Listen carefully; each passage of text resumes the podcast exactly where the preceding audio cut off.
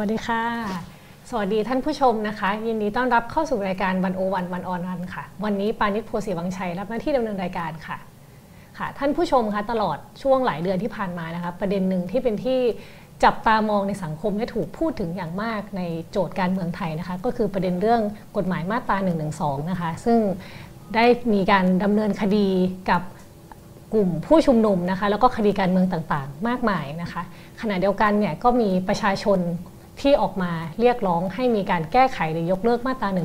นี้นะคะ วันนี้ค่ะรายการวันโอวันวันอวันก็เลยชวนคุณเอนะคะเยาวลักษณ์อนุพันธ์ค่ะ หัวหน้าศูนย์ทนายเพื่อสิทธิมนุษยชนนะคะ สวัสดีค่ะ สวัสดีค่ะค่ะก็เดี๋ยววันนี้เราก็จะมาคุยกันว่าด้วยเรื่อง1นึเนาะเพราะว่าคิดว่าศูนย์ทนายเนี่ยน่าจะเป็นหนึ่งในศูนย์ที่มีข้อมูลเกี่ยวกับผู้ที่โดนคดีมาตรา1นึมากที่สุดที่หนึ่งนะคะ อาจจะคุยถึงตั้งแต่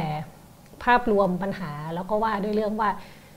สาเหตุที่ต้องแก้ไขหรือว่าอนาคตก้าวต่อไปอะไรอย่างต่าง ๆ ของกฎหมาย1นึเนี่ยควรจะเป็นยังไงนะคะ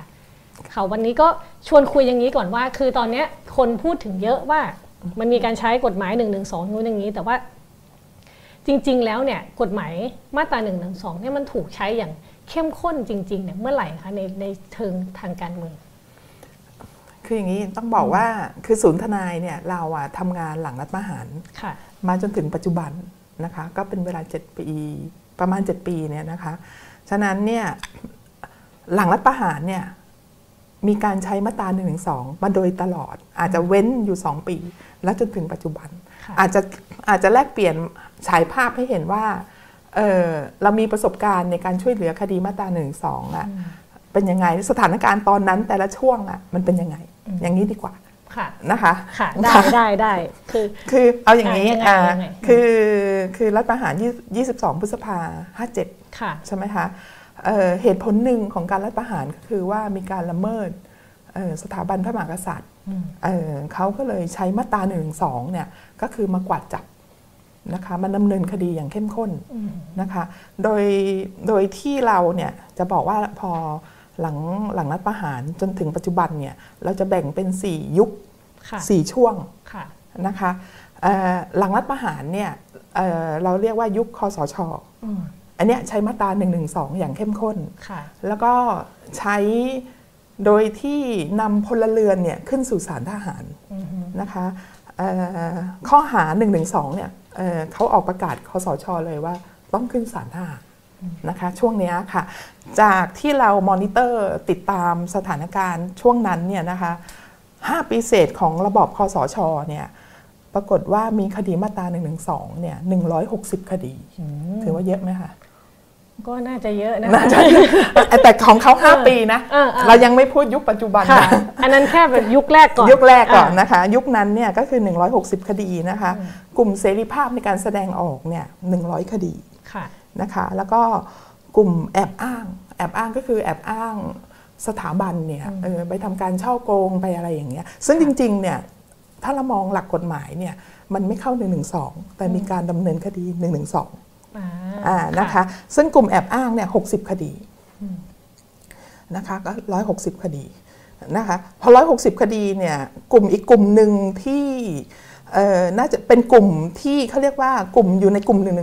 อืมแล้วก็ไปลี้ภัยต่างประเทศเนี่ยหนึ่งคนอือหือที่เรามอนิเตอร์ข้อมูลน่ะนะคะค่ะคือเราจะเห็นว่าช่วงนั้นก็มีคนลิผู้ลี้ภัยเหมือนเพิ่มขึ้นอย่างมีนัยสำคัญเหมือนกันหลังรัฐประหาร 57 ใช่ค่ะค่ะ แล้วก็ลี้ภัยไป 100 คนก็ไปอยู่ประเทศเพื่อนบ้าน แล้วไปไปอยู่ประเทศยุโรปอย่างเงี้ยนะคะเอ่อหายไป 9 คน แล้วก็ตายไป 2 คนอืม ที่เรารู้ก็คือตาย2คนก็คือ1เอ่อคุณภูชนะใช่ไหมที่พบศพที่ริมแม่น้ำโขงค่ะนะคะ แล้วก็อย่างวันเฉลิมอืมนะคะ ก็เป็นหนึ่งในนั้นค่ะนะคะ นี่คือกลุ่มเขาเรียกว่ากลุ่มหลังคอสกลุ่มหลังรัฐประหารอือหือนะคะเอ่อแล้วก็มายุคที่สองเนี่ยยุคหลังสวรรคตค่ะยุคหลังสวรรคตเนี่ยเออพอในหลวงรัชกาลที่9เอ่อสวรรคตเนี่ยนะคะ ปรากฏว่า จำได้ไหม มันมีกลุ่มที่เขาเรียกว่ากลุ่มล่าแม่มดนะค่ะใครที่เอ่ยถึงไม่เสียใจ หรือว่าโพสต์ที่เกี่ยวกับเอ่อในหลวงรัชกาลที่ 9 อะ ก็จะมีกลุ่มอีกคนอีกฝ่ายหนึ่งอะเข้าไปลุมทำร้าย ใช่ไหมคะค่ะถ้าจน่าจะจำกันได้ กลุ่มเนี้ยเราคิวเราเรียกว่ากลุ่มล่าแม่มด แต่กลุ่มล่าแม่มดตอนนั้นเนี่ยประเทศเนี่ยมันอยู่ในภาวภาวะแบบเขาเรียกว่าสะพรึงอะ่ะอือฮึเราก็ไม่นึกนะว่าคนแบบ มีลักษณะที่แบบเกลี้ยวกราด โกรธแค้นคุ้มข้างได้ถึงขนาดนั้นค่ะแต่ตอนนั้นเนี่ยเราต้องขอบคุณเจ้าหน้าที่ตำรวจนะเพราะเจ้าหน้าที่ตำรวจเป็นคนตั้งแบบกลับมาให้เอ่อรัฐเนี่ยตั้งสติให้คนน่ะตั้งสติอือฮึค่ะจำได้ว่ามันมีเคสหนึ่งเนี่ยที่ป้าที่เขาป่วยเป็นโรคจิตเภทอะแล้วเขาก็เอ่ยถึงจักจักวงวงๆอะอือฮึแล้วมีผู้หญิงไปตบแกอะค่ะ ถูกไหมไอ้นั้นเจ้าหน้าที่ตำรวจเขาเบรกได้ดีมาก อันเนี้ยเราต้องขอบคุณเจ้าหน้าที่ตำรวจ ก็คือถ้าพูดในแง่ของตัวเลขในการดำเนินคดีเนี่ยไม่ถือว่าไม่สูงเท่าไหร่ แต่ว่ามันเป็นเรื่องของมวลในสังคมมากกว่า ใช่ใช่ไหมคะใช่แต่มันมีคดีอยู่อือฮึมีคดีอยู่เออแต่สุดท้ายก็ยกฟ้องค่ะจำได้ไหมที่เขาโพสต์ขายเหรียญนะคะอ่าเออโพสต์ขายเหรียญแล้วปรากฏว่าอืมพอโพสต์ขายเหรียญเสร็จคนก็ไม่เข้าใจ ใช่ไหมคะก็ไปกระชากลากน้องคนนั้นน่ะมาทำร้ายค่ะต่อหน้าพระบรมฉายาลักษณ์อือฮึสุดท้ายคดีเนี้ยศาลยกฟ้องค่ะนะคะยุคที่สามเนี่ยเราใช้สะเอ่อเราใช้ว่าเป็นยุคที่ไม่ใช้มาตรา1นึอืมนะคะเอ่อมันเริ่มจริง ๆ มันเริ่มตั้งแต่พฤษภาคมปี 2560ค่ะถึง 23 พฤศจิกายน 63 ยุคเนี้ยจะไม่มีการดำเนินคดีมาตรา1 นึนะคะเอ่อแม้กระทั่งจำเลยอะจะรับสารภาพ คือมันมีคดีตกค้าง แต่จะจำเลยรับสารภาพเนี่ยปรากฏว่าศาลยังยกฟ้องอือฮึค่ะนะคะคือจะไม่ปรากฏมาตรา1นึไม่ปรากฏปรากฏคดี1นึอะในคำพิพากษาหรือสำนวนคดีเลยอือฮึแต่มันยังแฝงอยู่นะค่ะคือเขาไม่ฟ้องคดีมาตรา1นึก็จริง แต่เขาไปฟ้องพรบคอมพิวเตอร์อือฮึอ่า ไม่ฟ้องมาตรา1นึแต่ไปฟ้องมาตรา1นึแทนอือฮึอ่าหรือว่าแม้กระทั่งมีคดีมาตรา1นึพรบคอม ปรากฏว่าศาลก็ไปพิพากษาเป็นมาตรา1นึอ่าอ่าอันนี้มีค่ะปัญหาในทางกฎหมายค่ะนี่คือยุคที่ 3 นะคะอ่ายุคทีสี่ 4 ยุคปัจจุบัน ยุคทีสี่4เนี่ยก็คือเราเริ่มนับตั้งแต่ 24 พฤศจิกายน 2563 ถึงปัจจุบันค่ะนะคะยุคที่4เนี่ยเอ่อ ถ้าถ้าจะให้มันชัดเจนเนี่ยนะคะพลเอกประยุทธ์เนี่ยเป็นคนพูดเองในเดือนมิถุนายน 2563อืมว่าพระองค์ทรงมีเมตตาค่ะไม่ใช้มาตรา1นึอันนั้นก็คือยุคยุคสามก่อนหน้านี้นะก่อนที่จะเข้ายุคใช่สี่เขาถึงบอกว่าเอ้ยอืมอ่าไม่ใช้แต่ปรากฏว่าพอวันที่ 19 พฤศจิกายน 2563พลเอกประยุทธ์บอกว่าให้ใช้มาตราทุกมาให้ใช้กฎหมายทุกมาตราทุกฉบับอืม ฉะนั้นพอวันที่ 24 พฤศจิกายน 63 เนี่ย เจ้าหน้าที่ตำรวจก็ออกหมายเรียกอืม112 หมดเลย แกนนำชุมนุมใช่โดนหมดเลยอืมถ้าจำถ้าจำเอ่อไอ้มันมีคดีอย่างคดีแฮร์รี่พอตเตอร์อะที่ทนายอานนท์เขาขึ้นไปปราศรัยอะอืมตอนนั้น 3 สิงหาคม ใช่ 3 สิงหา 63 เนี่ยเอ่อเขาแจ้งข้อหาทนายอานนท์เนี่ยมาตรา116 ค่ะนะคะ พอพลเอกประยุทธ์พูดเสร็จหลังจากนั้นเนี่ย มาตรา112ก็มาหมดเลยอ่าอ่าจนถึงปัจจุบันเนี่ยค่ะค่ะ จริง ๆ ยุคที่ 4 นี้ก็ไม่กี่เดือนเองนะคะ ถ้าจะนับไปเพราะมันคือเดือนพฤศจิกายนก็ประมาณเจ็ดเดือนไหม7ถึงยังไม่ประมาณ4-5เดือนไหมไม่พฤศอ่าพฤศจิธันวามกรากุมภามีนา แค่5เดือนเอง5เดือนห้าเดือนเนี่ยนะคะ ตอนนี้อะที่เราให้ความช่วยเหลือเนี่ย60คดีอืม5เดือน60คดีค่ะ73คนค่ะ ค่ะอือฮึแล้วตอนนี้หมายวันนี้ก็มาวันนี้เรายังไม่ได้นับนับหมายวันนี้นะคะ วันนี้ไม่ได้รวมวันนี้โดนวันนี้มาอีกกี่หมายคะวันนี้มาเนี่ยนะคะก็คือรู้ว่าทนายอานนท์โดนเพิ่มที่ปราศัยที่หน้าสอนอบางเขนอือฮึค่ะมีอีกหลายคนที่โดนมาตรา1นึค่ะค่ะค่ะค่ะ ทีนี้คือเราจะเห็นว่านี่ช่วงระยะเวลาแค่ 5 เดือนคือโดนกันเยอะมากนะคะ ถ้าเทียบกับยุคแรกที่แบบตั้งกี่ปีโดนไป คือถ้าเทียบสัดส่วนแล้วมันเหมือนกับ มีการใช้อย่างเข้มข้นมากขึ้น แล้วก็ถี่มากขึ้นนะคะ ทีนี้มันเห็นความต่างนะคะของยุคก่อนยุคหลังรัฐประหารกับยุคปัจจุบันในการใช้มาตรา1นึในทางการเมืองเนี่ยค่ะเอ่อคือต้องบอกว่ามาตรา1นึเนี่ยมันเป็นมาตราที่เกี่ยวพันกับการเมืองค่ะแล้วก็นโยบายอืมถูกไหมคะหลังรัฐประหารมันโดดขึ้นมา ถูกไหมคะแล้วก็มันมีการมีนโยบายไม่ให้ใช้อืมมันก็ไม่ใช้ค่ะ ถูกไหมคะพอปัจจุบันเนี่ยมันก็เป็นเรื่องนโยบายมันเป็นเรื่องทางการเมืองอืมก็คือคุยบอกตรงๆว่ามาตราหนึ่งสองมันเกี่ยวพันกับการเมือง โดยตรงอืมนะคะฉะนั้นพอเขาใช้มันถึงเข้มข้นนะคะเอ่อรูปแบบของการแจ้งความดำเนินคดีเนี่ยคือหลังรัฐประหารเนี่ยจนถึงจนถึงก่อนชุมนุมใหญ่เนี่ยนะคะทั้งหมดที่เราเห็นเนี่ยก็คือเจ้าหน้าที่รัฐเนี่ยเป็นคนเอ่อแจ้งความค่ะ ทหารตำรวจอืมนะคะ ปรากฏว่ายุคเนี้ยยุคชุมนุมใหญ่เนี่ยเอ่อมีประชาชนเนี่ยไปแจ้งความด้วยตนเองเนี่ยศูนย์ทนายเนี่ยก็คือมอนิเอ่อติดทำข้อมูลเนี่ย26 คดีเลยค่ะคือ 60 60 คดีเนี่ยมีประชาชนไปแจ้งเองอะ26 คดี เกือบก็คคืรึ่องเกือบครึ่งหนึ่งอืมใช่ค่ะเราก็ได้ข่าวว่ามีประชาชนเนี่ยไปสอนอทุกวันไปแจ้งความค่ะค่ะ แล้วก็กระทรวงดิจิทัลเนี่ยก็คือไปแจ้งความร้องทุกข์4คดี อืมอื่นๆ ก็เป็นเจ้าหน้าที่ตำรวจก็ 20กว่าคดีนะคะค่ะมันก็เห็นให้ให้เห็นว่าหลังรัฐประหารเนี่ยไม่มีรัษฎรไปฟ้องเองอืมแต่ยุคเนี้ยรัษฎรไปฟ้องเองอืมอืมค่ะ มันก็มันก็สามารถบอกในยยะของคดีได้ค่ะ ถ้าค่ะเกิดว่าเราเราประมวลตัวเลขตั้งแต่หลังรัฐประหาร 57 จนถึงตอนนี้เนี่ยมีคนที่โดนฟ้องคดี1นึทั้งหมดเนี่ยกี่คนคะ เอาถ้าจะให้นับอย่างที่อย่างที่บอกคืออย่างนี้อย่างที่บอกว่าเอ่อยุคคอสชเนี่ยเอ่อห้าปีเนี่ยหนึ่งร้อยหกสิบคดีค่ะนะคะพอมายุคเนี้ยนะคะ เราอาจจะยังไม่รู้คดีอื่นๆ อันนี้ศูนย์ทนายธรรมเนี่ยหกสิบคดีอือฮึก็ปาไป 200 กว่าคดี 200 กว่าคดีค่ะค่ะ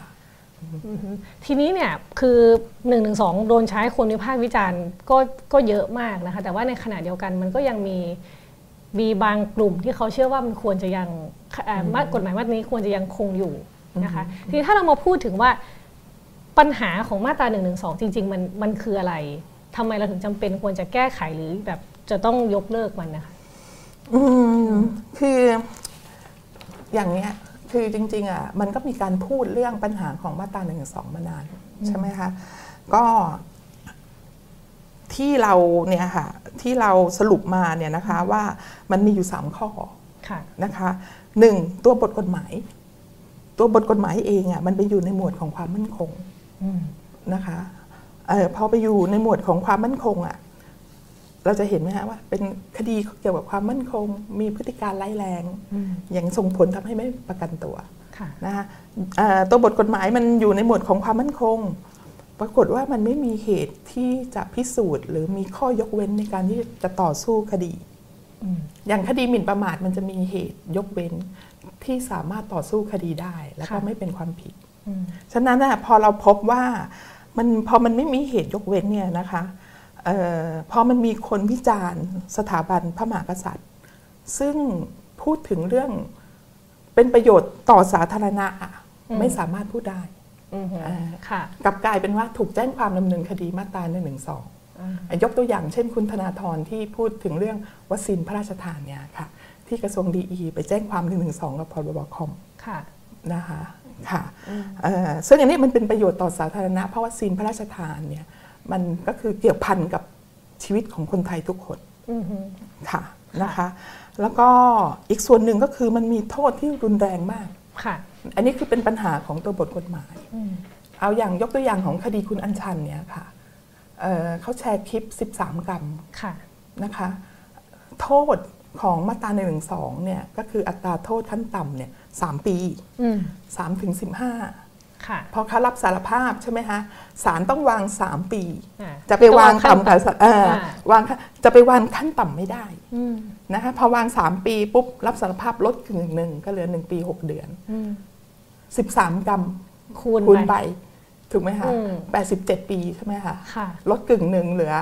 47ป่ะ43.5 อย่างเงี้ยค่ะ อืมค่ะเนี่ยมันมันเป็นปัญหาของตัวบทอือหือโดยตัวมันเอง อย่างเงี้ยนะคะเอ่อส่วนที่สองคือปัญหาการตีความอืมนะคะปัญหาการตีความเนี่ยก็คือหนึ่งตีความอย่างกว้างมากอืมตีความไร้ขอบเขต คือคิดว่าอย่างนักกฎหมายอะเวลาเราเรียนกฎหมายเราก็เรียน คือกฎหมายมันต้องชัดเจนแน่นอน ตัวบทมันต้องชัดเจนแน่นอนถูกไหมคะค่ะเราก็จะรู้ปรากฏมาตราหนึ่งหนึ่งสองตอนเนี้ยเอ่อที่ศาลตีความเนี่ยตีความกว้างมากอืมมันขยายไปถึงพระบรมวงศานุวงศ์ค่ะนะคะเอ่อมันมีอยู่คดีหนึ่งเนี่ยเอ่อคดีที่ศาลจังหวัดกำแพงเพชรอันเนี้ยก็คือฟ้อง1นึแต่ข้อเที่จริงเนื้อหาเนี่ยก็คือเกี่ยวพันกับ องค์พระเทพค่ะแต่ฟ้อง1นึนะคะเขาไม่ได้ประกันตัวค่ะนะสู้คดีมาสองปีครึ่ง ปรากฏว่าศาลพิพากษายกฟ้องอืมอืมเนี่ยปรากฏว่ามันมีจำเลยคนอื่นเนี่ยที่รับสารภาพค่ะ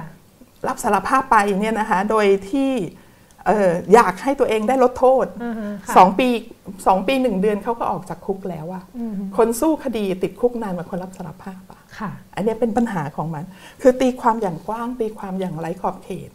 ซึ่งมันส่งผลตอนเนี้ยที่เราเห็นเนี่ยนะคะว่ายุคเนี้ยคือมันมีการตีความอย่างกว้างมากค่ะแล้วกลายเป็นคดีหนึ่งหนึ่งสองถามว่ามันมีปัญหามาตั้งแต่หลังรัฐประหารไหมมีอืมเช่น คดีดูหมิ่น สุนัขทรงเลี้ยงก็เป็นหนึ่งหนึ่งสองค่ะศาลยกฟ้องไปแล้วอือฮึคดีจ้า ก็เป็นตอบหนึ่งหนึ่งสตออบงแชทว่าจ้าเฉยๆใช่อ่าก็เป็นคดีหนึ่งสองค่ะศาลยกฟ้องไปเหมือนกันค่ะแต่ในระหว่างทางก่อนที่ศาลจะยกฟ้องอะอืมกลุ่มคนพวกเนี้ยต้องติดคุก อยู่สองวันเอาต่ำสุดสองวันอืมใช่ไหมฮะกว่าจะได้ประกันเอ่อระหว่างทางมีการเอ่อค่าใช้จ่ายในการต่อสู้คดีเป็นจำนวนมากอย่างเงี้ยค่ะ ต้องออกจากงานอย่างเงี้ยค่ะนะฮะพอยุคปัจจุบันเนี่ยโอ้ยุคปัจจุบันเนี่ยไม่ต้องพูดถึงเลย คือหนึ่งตอนนี้ใครพาดพิงถึงองค์พระมหากษัตริย์หรือสถาบันเนี่ยอืมก็คือถูกดำเนินคดีมาตรา1นึง่ายมากค่ะอย่างคดีของศูนย์ทนายความเนี่ยที่เราทำเนี่ยคือเราก็แปลกใจว่าคดีเนี้ยมันไปเข้าข่ายมาตรา1นึได้อย่างไร เวลาคุยกับเจ้าพนักงานตำรวจเนี่ยเขาก็เขาก็ไม่ตอบอืมเขาตอบไม่ได้ค่ะเขาก็ตอบว่านายสั่งมาอย่างเดียวอือฮึเช่นคดีเอ่อกล้ามากเก่งมากขอบใจอืมเนี่ยถูก ถูกคดี1นึเพราะเขาเขาบอกว่าไปเรียนแบบคำพูดขององค์พระมหากษัตริย์อืมอืมเป็น1นึอืมคดีปฏิทินเป็ดค่ะใช้คำว่าเป็ดพระราชทานเนี่ยก็โดน1นึค่ะนะคะคดี crop top คดีแต่งชุดแฟชั่นเอ่อชุดไทยเขาบอกว่าเลียนแบบเออองค์พระราชินีอย่างเงี้ยค่ะอืมเนี่ยตอนนี้เราไปเราเจอข้อความเอ่อถ้อยคำเนี่ย ที่เราว่ามันไม่เข้า1นึแต่ถูกดำเนินคดีมาตรา1นึเพราะว่าปัญหาของการตีความมันกว้างเกินกว้างมากที่แล้วก็มันกลายเป็นว่า มันไม่มีความชัดเจนแน่นอนน่ะค่ะเออค่ะ จนส่งผลทำให้คนเขาไม่รู้เลยว่าตอนนี้หนึ่งหนึ่งสองอะเออเฮ้ยความหมายมันคือยังไงอือฮึอืมค่ะค่ะ อีกเรื่องที่สามปัญหาของมันน่ะนะคะ ก็ค่ะคือปัญหาเกิดจากการบังคับใช้อือฮึอ่าค่ะก็คือเปิดช่องให้คนทั่วไปแจ้งความได้นะคะ แล้วก็สุดท้ายก็คือมันเป็นเรื่องการเมืองมีความไม่แน่นอนอืมเนี่ยที่เราสรุปสามปัญหาใหญ่ค่ะๆค่ะคือเราเห็นปัญหาแล้วมีปัญหาเรื่องแบบเรื่องโทษ เรื่องการตีความหรือแม้แต่เรื่องว่าคนมีสิทธิ์แจ้งความ ซึ่งมันใครก็แจ้งได้อย่างเงี้ยนะคะขณะเดียวกันในฐานะที่ที่เป็นทนายที่ได้ไปทำคดีเหล่านี้มากๆอะค่ะ นอกเหนือจากเรื่องกฎหมายแล้วมันก็มีกระบวนการยุติธรรมที่เราต้องเข้าไปต่อสู้หรือแม้แต่ การต้องไปดีลกับตำรวจ การต้องไปดีลกับศาลอย่างเงี้ยค่ะมีช่วงหลังๆนี่มันมีรูปแบบการดำเนินคดี หรือว่าวิธีการที่เขาปฏิบัติต่อต่อผู้ต้องหาคดีหนึ่งหนึ่งสองยังไงที่แบบแปลกไปบ้างไหมคะหรือมี pattern อะไรไหมที่แบบที่มันแปลกไปจากที่มันควรจะเป็นอะไรเงี้ยเออถ้าถามเนี่ยนะคะอืมหลังรัฐประหารมาเนี่ย pattern เนี่ยมีลักษณะคล้ายกันค่ะนะยังไงคะบ้างส่วนใหญ่ไม่ให้ประกันตัวอ่าอ่า นะคะเอ่อหลังรัฐประหารเนี่ยเราเจอกระบวนการยุติธรรมทางทหารอืมมีการเอาเอาเขาเรียกว่าเอาตัวเข้าไปอยู่ในค่ายทหารก่อน เพื่อซักถามเนี่ยเจ็ดค่ะวันอ่าเหมือนกับกฎอัยการศึกสามจังหวัดชายแดนภาคใต้อะค่ะ อย่างนั้นนะคะอืมค่ะนะคะเอ่อใช้กระบวนการทหารแล้วมันมีความล่าช้าไอ้นั้นเนี่ยเอ่ออาจจะทิ้งไว้ก่อน แต่ปัจจุบันเนี่ยนะคะก็คือหนึ่ง เนี่ยคดีแกนนำเนี่ยคณะราษฎรเนี่ยนะคะเจ็ดคนเนี่ยอืมปรากฏว่าเขาอะเดินทางไปรับทราบข้อกล่าวหาที่ตำรวจเนี่ยคือเขาเดินทางไปด้วยตนเองไม่ได้หลบหนีอืมถูกไหมคะเออพอตำรวจตำรวจก็จะเร่งรัดคดีมากอืมเร่งรัดคดีแล้วก็ส่งอายการ เอายกตัวพี่ยกตัวอย่างชัดๆเนี่ยวันที่หนึ่งเนี่ยเขาส่งตัวเขาส่งสำนวนและตัวทนายอานนท์เนี่ยหนึ่งกุมภาพันธ์เนี่ย ส่งไปอายการค่ะนะคะวันที่ 9 กุมภาพันธ์เนี่ยออายการสูงสุดมีคำสั่งฟ้องอืมเขาใช้เวลา 9 วันเองอืมจริง ๆ มันมีมันมีพิเศษอยู่ตรงนั้นอีกนะยังไงคะคือวันคือวันที่หนึ่งกุมภาส่งสำเอ่อตำรวจสรุปสำนวนส่งไปที่อายการใช่ไหมคะอืมทนายอานนท์เนี่ยเอ่อเขานัดหมายทนายอานนท์วันที่ 17 กุมภาพันธ์ค่ะนะคะ แต่ตำรวจเนี่ยโทรมาบอกว่าให้อานนท์เนี่ย ให้ไปรายงานตัววันที่9ให้ได้อืมโทรมาจิกอะอืมนะคะอานนท์ก็บอกเออไปให้มันจบจบอืมๆถูกไหมคะ เพราะอานนท์เขามีคิวที่จะต้องไปรายงานตัวที่พะเยาที่อำลำปางอย่างเงี้ยค่ะเพราะโดนแจ้งความหลายที่ ใช่ค่ะปรากฏพอไปวันที่ 9 ปุ๊บอายการมีคำสั่งฟ้องอืมซึ่งวันนั้นเนี่ยอานนท์เนี่ยเขาทำหนังสือร้องขอความเป็นธรรมต่ออายการด้วยนะคะอายการเขาก็พิจารณาหนึ่งชั่วโมงอืมบอกว่าเอ่อไม่มีเหตุเปลี่ยนแปลงคำสั่งอืม เรารู้สึกให้ยกระบวนพิจารณามันเร่งรัดมากอะอืมค่ะเออแล้วก็แล้วเขาก็ส่งไปที่ศาลถูกไหมคะอืมแล้วก็พอส่งไปที่ศาลก็ศาลก็มีคำสั่งไม่ให้ประกันแล้วอ้างเหตุว่าพฤติการร้ายแรงเกรงจะหลบหนี แล้วก็จะไปกระทำผิดซ้ำอืมซึ่งไอ้สามพอยต์เนี่ย มันเห็นเลยว่าเฮ้ยมันไม่ใช่หลักกฎหมายนะอืมถ้าพฤติการร้ายแรงเนี่ยคดีพยายามฆ่าคดีฆ่าได้ประกันอืม ถูกไหมคะเอ่อจากกระทำผิดซ้ำเนี่ยแสดงว่าคุณวินิจฉัยแล้วว่า คดีนี้ผิดอ่าอ่าไม่ใช่หลักสันนิษฐานว่าเป็นผู้บริสุทธิ์แล้วค่ะนะคะสามเกรงจะหลบหนีอืมเฮ้ยมันจะหลบหนีได้ไง เพราะอานนท์ก็เดินทางไปรายงานตัวต่อตำรวจต่ออายการตลอดอ่าเออเราก็รู้สึกว่ามันมีลักษณะที่ผิดปกติอืมเออมันไม่ใช่กระบวนการยุติธรรมอะอืมอืมมันมีอะไรหรือเปล่า อย่างเงี้ยนะคะค่ะแล้วก็มันก็ส่งผลทำให้อีกสามคนเนี่ยตอนนี้เนี่ยค่ะก็คือไผ่ไม้ลุงเนี่ยก็คือวันนั้นเนี่ยทุกคนรู้ว่ายังไงเนี่ยตัวเองจะต้องถูกควบคุมตัวอืมค่ะค่ะ ทีนี้คือคือนอกจากเรื่องความผิดปกติในกระบวนการยุติธรรมที่ดูเร่งรัดผิดปกติแล้วนะคะ มันยังมีล่าสุดเนาะที่ก็ก็คนสังคมให้ความสนใจกันมาก คือเรื่องสวัสดิภาพของผู้ต้องขังที่มีจดหมายออกมาว่า มีเจ้าหน้าที่เข้าไป หาในเรือนจำในยามพิการอะไรแบบเนี้ยค่ะ ในเรื่องประเด็นเรื่องสวัสดิภาพผู้ต้องขังเนี่ยซึ่งมันอาจจะไม่รู้ว่ามันเลยหน้าที่ที่ทนายจะสามารถเข้าไปช่วยได้แล้วไหมหรือยังไง คืออาพี่นเอกนมองท์ประเด็นนี้ยังไง คืออย่างนี้คือเราก็คือปกติอะตอนแรกที่เราเป็นห่วงอะเราเป็นห่วงว่ามันจะมีผู้ต้องหาในเรือนจำเนี่ยเอ่อที่อยู่คนละฝ่ายอะค่ะเข้ามาทำร้ายร่างกายกลุ่มอานนท์กลุ่มเพนกวินหรือเปล่าอืมที่เราเป็นห่วงเราเป็นห่วงเรื่องนั้นค่ะเราก็ไม่นึกว่า เฮ้ยมันมีความผิดปกติโดยเจ้าหน้าที่ราชทัณฑ์เองอืมคือที่เราได้รับข้อมูลเนี่ย คือวันนั้นพอเขาออกจากศาลแล้วใช่ไหมคะเขาแวะไปที่โรงพยาบาลราชทัณฑ์เพื่อตรวจโควิดแล้วอะอืมแต่ปรากฏว่าสามทุ่มห้าทุ่มตีสองอะมีเจ้าหน้าที่ราชทัณฑ์เข้าไปจะตรวจโควิดอ่า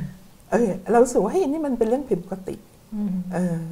คือตรวจตอนเช้าก็ได้ค่ะแล้วเราก็ยิ่งได้ข้อมูลตอกย้ำมาอีกว่าอืมขนาดศพอะที่ตายหลังเที่ยงคืนอะ ตายตอนกลางคืนเนี่ยอืมผู้ต้องขังผู้ต้องหาอื่นเนี่ยต้องนอนกับศพตอนเช้าถึงเอาศพออกอ่าเฮ้ยกรณีนี้มันเกิดอะไรขึ้นค่ะอย่างเงี้ยคืออานนท์วันนั้นเขาก็แถลงต่อศาลเลยว่าศาลเท่านั้นที่จะช่วยเขาได้ เขาเหมือนกับคนที่กำลังใกล้จะตายอืมเขาพูดในลักษณะอย่างนี้ยนะคะค่ะเพราะยังไงอะเขาถูกคุมขังโดยหมายศาลเอ่อยังไงความรับผิดชอบเนี่ยยังไงศาลก็ต้องดูแลอยู่ ค่ะอืมก็วันจันทร์เนี่ยเขาจะไต่สวนเออรองอธิบดีกรมราชทัณฑ์ที่เป็นคนเข้าไป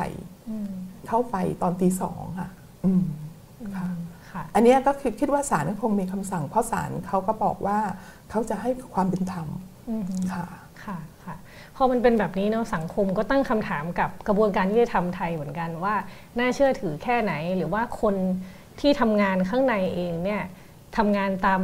ระบบระเบียบที่มันควรจะเป็นตามหลักสิทธิมนุษยชนจริง ๆ หรือเปล่าอะไรอย่างเงี้ยค่ะหรือถ้าเกิดว่าเออคือคือพี่เอ๋มองว่ากฎหมาย1นึซึ่งมันก็เชื่อมโยงกับเรื่อง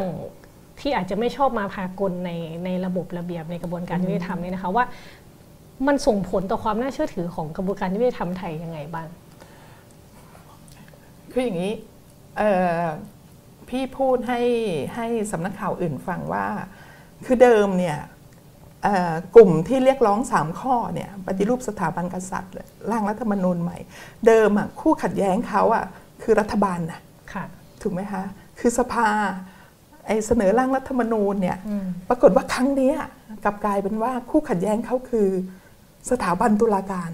อืมซึ่งอำนาจตุลาการเนี่ยเป็นหนึ่งในอำนาจอธิปไตยของประเทศไทย เวลาคนเขาหมดเขาเรียกว่าหมดหนทางอะหมดหวังอะ เขาจะพึ่งอำนาจตุลาการค่ะพึ่งสถาบันตุลาการอืมแต่หลังจากที่คำสั่งที่ไม่ให้ประกันตัวที่มันไม่สอดคล้องกับรัฐธรรมนูญเนี่ยมันออกมา ถูกไหมคะกลับกลายเป็นว่าตอนนี้ประชาชนตั้งคำถามกับสถาบันตุลาการ ว่ามันเกิดอะไรขึ้นอืมเออแล้วเราก็แบบเราก็ประเมินว่าเอ้ยปกติสถาบันตุลาการน่ะต้องสวตรวจสอบควบคุมการกระทำของเจ้าหน้าที่รัฐอืม ต้องคุ้มครองสิทธิประชาชนอืมสร้างความเชื่อมั่นให้กับประชาชน แต่ตอนนี้มันกลับแบบผิดฝาผิดตัว มีการตั้งคำถาม ไม่เชื่อมั่น ถูกไหมคะไอ้ตรงเนี้ยน่ากังวลค่ะค่ะค่ะสิ่งที่ควรจะเป็นมันควรจะเป็นยังไงคะสมมติเรามีภาพภาพฝันเลยว่า กระบวนการยุติธรรมเนี่ยมันควรควรจะเป็นยังไง ประชาชนถึงจะรู้สึกว่าสามขาที่เราเราจะมาพึ่งขาสุดท้ายเนี่ยมัน มันพึ่งพาได้จริงคือก็คือยังไงอะค่ะ ก็คือเออองค์กรตุลาการก็ต้องกลับมาๆค่ะยืนยันยืนหยัดหลักกฎหมายนะคะ เพราะเราคิดว่ายังไงต้องมีบุคคลต้องมีคนในในองค์กรศาลเนี่ยที่ยืนยันหลักกฎหมายเคารพหลักวิชาอืมอย่างวันนี้เราเห็นคำสั่งของศาลอาญากรุงเทพใต้อืมที่ให้ประกันคดีมาตรา1นึค่ะทุกคนก็รู้สึกชื่นชม เฮ้ยทุกคนมีความหวัง หลังจากศาลจังหวัดเชียงใหม่ศาลจังหวัดธัญบุรีเอ่อไม่ให้ประกันคดี1นึอืมแต่จริง ๆ มันมีคดีศาลจังหวัดขอนแก่นนะที่ให้ประกันตัวคุณทิวากรนะค่ะเราก็เลยคิดว่าเฮ้ยมันไม่ใช่หมดหวังไปเสียทีเดียวอืมมันยังไงมันต้องมีบุคลากรในในองค์กรศาลเนี่ยค่ะ ที่ยืนยันหลักกฎหมายอืมค่ะอืมค่ะ ก็ยังมีความหวังกับระบบได้อยู่ คือคือเราทำงานด้านกฎหมายเราอ่าเป็นคนยืนยันรักษาระบบกฎหมายถูกไหมคะอืมฉะนั้นน่ะเราเชื่อมั่นว่ายังไงต้องมีองค์กรอายมีพนักงานอายการ ในองค์กรอายการ มีตุลาการมีผู้พิพากษาในองค์กรศาลเนี่ยอืมจะต้องยืนหยัดเชื่อมั่นในระบบกฎหมาย มีคนเขาพูดว่าอืมขนาดตำรวจทหารพม่า ยังไม่ยิงประชาชนเลยอืมถูกไหมคะค่ะมันไม่ใช่ตำรวจทหารพม่าต้องยิงประชาชนถูกไหมคะ มันยังมีกลุ่มใหญ่เลยที่ไม่ยิง ฉะนั้นเนี่ยยังไงคนที่เรียนกฎหมายมาเนี่ยจะต้องเออยึดมั่นเชื่อถือในระบบกฎหมาย เพื่อรักษาระบบกฎหมายไว้ คือมันเหมือนกับว่าคุณจะให้องค์กรคุณเนี่ยเอ่อเป็นเป็นที่เสื่อมศรัทธามันเป็นไปไม่ได้อืมมันก็ต้องยืนยันรักษาองค์กรตัวเองไว้อะค่ะค่ะมีการคุยกันเองในหมู่ทนายหรือหมู่อะไรอย่างนี้ไหมว่า ในภาวะแบบเนี้ยเรา ที่โดนวิพากษ์วิจารณ์กันเยอะๆเนาะเราเราคุยกันเองไหมคะว่ามันจะทำยังไงกันได้บ้างในฐานะเป็นคนที่อยู่ในอยู่ในโครงสร้างของกระบวนการยุติธรรมในในประเทศไทยเนี่ยค่ะคืออย่างนี้คืออย่างนี้เอ่ออยังศูนย์ทนายความอะมันจะมีทนายรุ่นเก่ารุ่นใหม่ถูกไหมคะรุ่นใหม่เนี่ยเขาเรียนจบมาเนี่ยอืมเขาก็จะเชื่อมั่นในกฎหมายมากค่ะ พอเขามาเจอในทางปฏิบัติเขาเฮ้ยพี่ทำไมมันไม่เป็นไปตามหลักกฎหมายอืมถูกไหมคะเราก็บอกว่าแม้จะไม่เป็นไปตามหลักกฎหมาย เราก็ต้องใช้กลไกกฎหมายอืมถูกไหมคะท่านอ่าคำสั่งไม่ให้เราก็ยื่นอุทธรณ์อืมยื่นอุทธรณ์ไม่ได้เราก็ยื่นประกันใหม่อืมคือเพราะเรายืนยันเรื่องที่จะรักษากฎหมาย เพราะหากถ้ากฎหมายระบบกฎหมายมันเสื่อมอะมันจะนำไปสู่ความรุนแรงอืมคือหนึ่งเราต้องสารระบบกฎหมายไว้ เพื่อคลี่คลายความขัดแย้งอืมถ้าเราไม่รักษาใช่ไหมความขัดแย้งก็จะพุ่งขึ้นอืมพอพุ่งขึ้นมันก็จะนำไปสู่การความรุนแรงอะอืมอืมซึ่งความรุนแรงเราก็ไม่รู้จะบอกยังไงว่า มันจะรุนแรงขนาดไหนค่ะค่ะค่ะ จริงๆ ถ้าเกิดว่าจะว่าไปแล้วเนี่ยศูนย์ทนายความเพื่อสิทธิมนุษยชนเนี่ยตั้งขึ้นหลังรัฐประหาร 57 เนาะแต่ดูเหมือนว่าเป็นการตั้งขึ้นเพื่อที่หวังว่าวันหนึ่งจะต้องไม่ได้ทำเรื่องเหล่านี้อีกพูดแบบนั้นได้ไหมคะคือหวังว่าคืออย่างนี้เออตอนศูนย์ทนายตั้งขึ้นน่ะ คืออย่างนี้มีพี่คนเดียวที่ทันหลังทันรัฐประหารหลายครั้งอืมใช่ไหมคะเราก็คิดว่าเราจะอยู่แค่ 6 เดือน1ปีค่ะเออทุกคนเป็นอาสาสมัครช่วงนั้นน่ะอืมใช่ไหมคะแต่เราก็ไม่นึกว่าเราจะมาอยู่ยาวจนถึงทุกวันนี้อืมอืม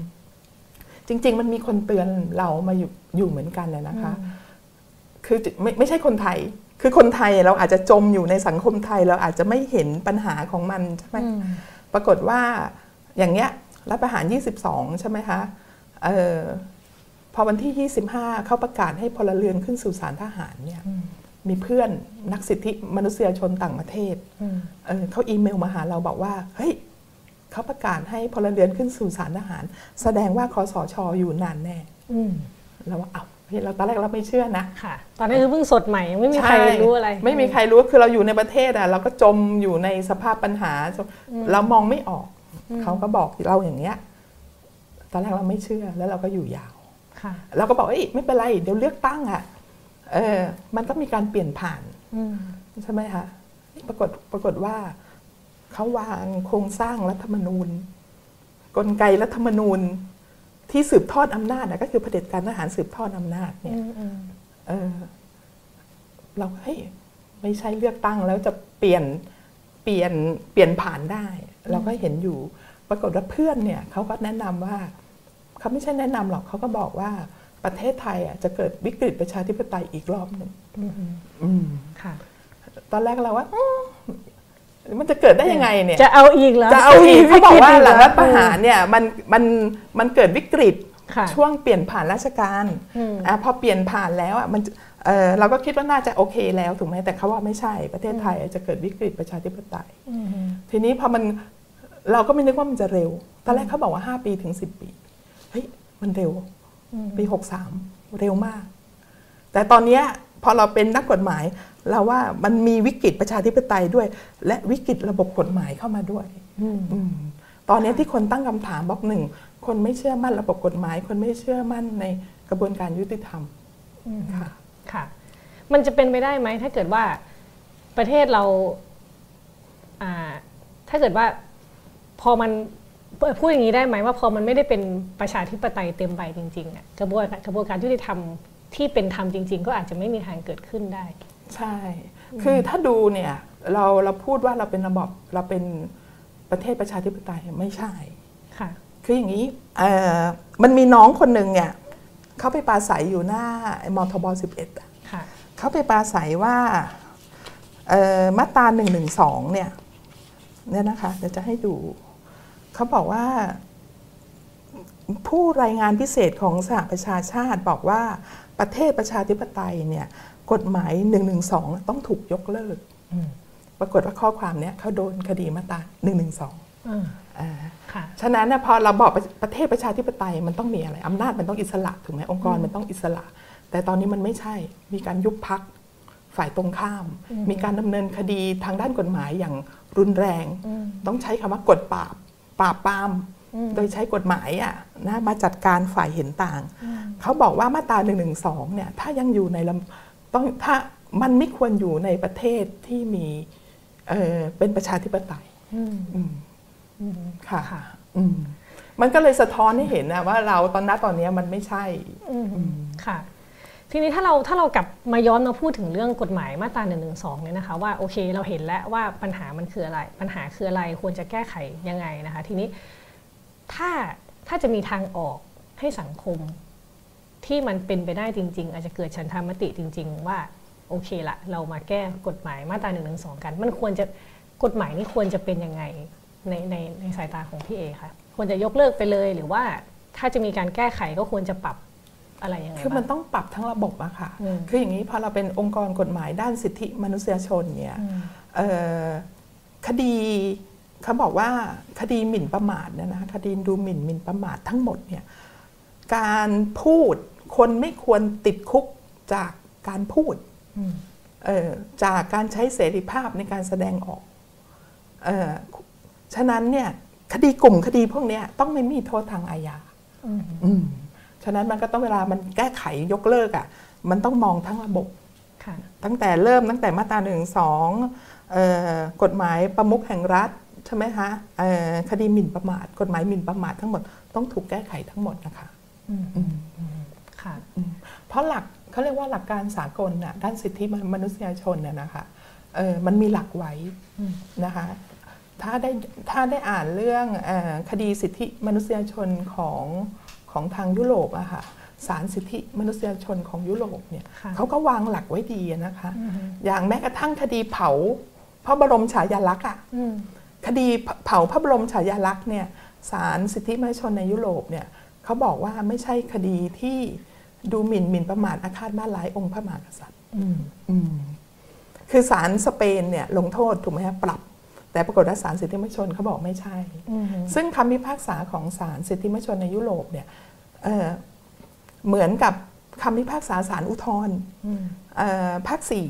คืออย่างนี้มันมีคดีเผาเผาซุ้มเฉลิมพระเกียรติอะหลังรัฐประหารนะคะค่ะเอ่อแล้วก็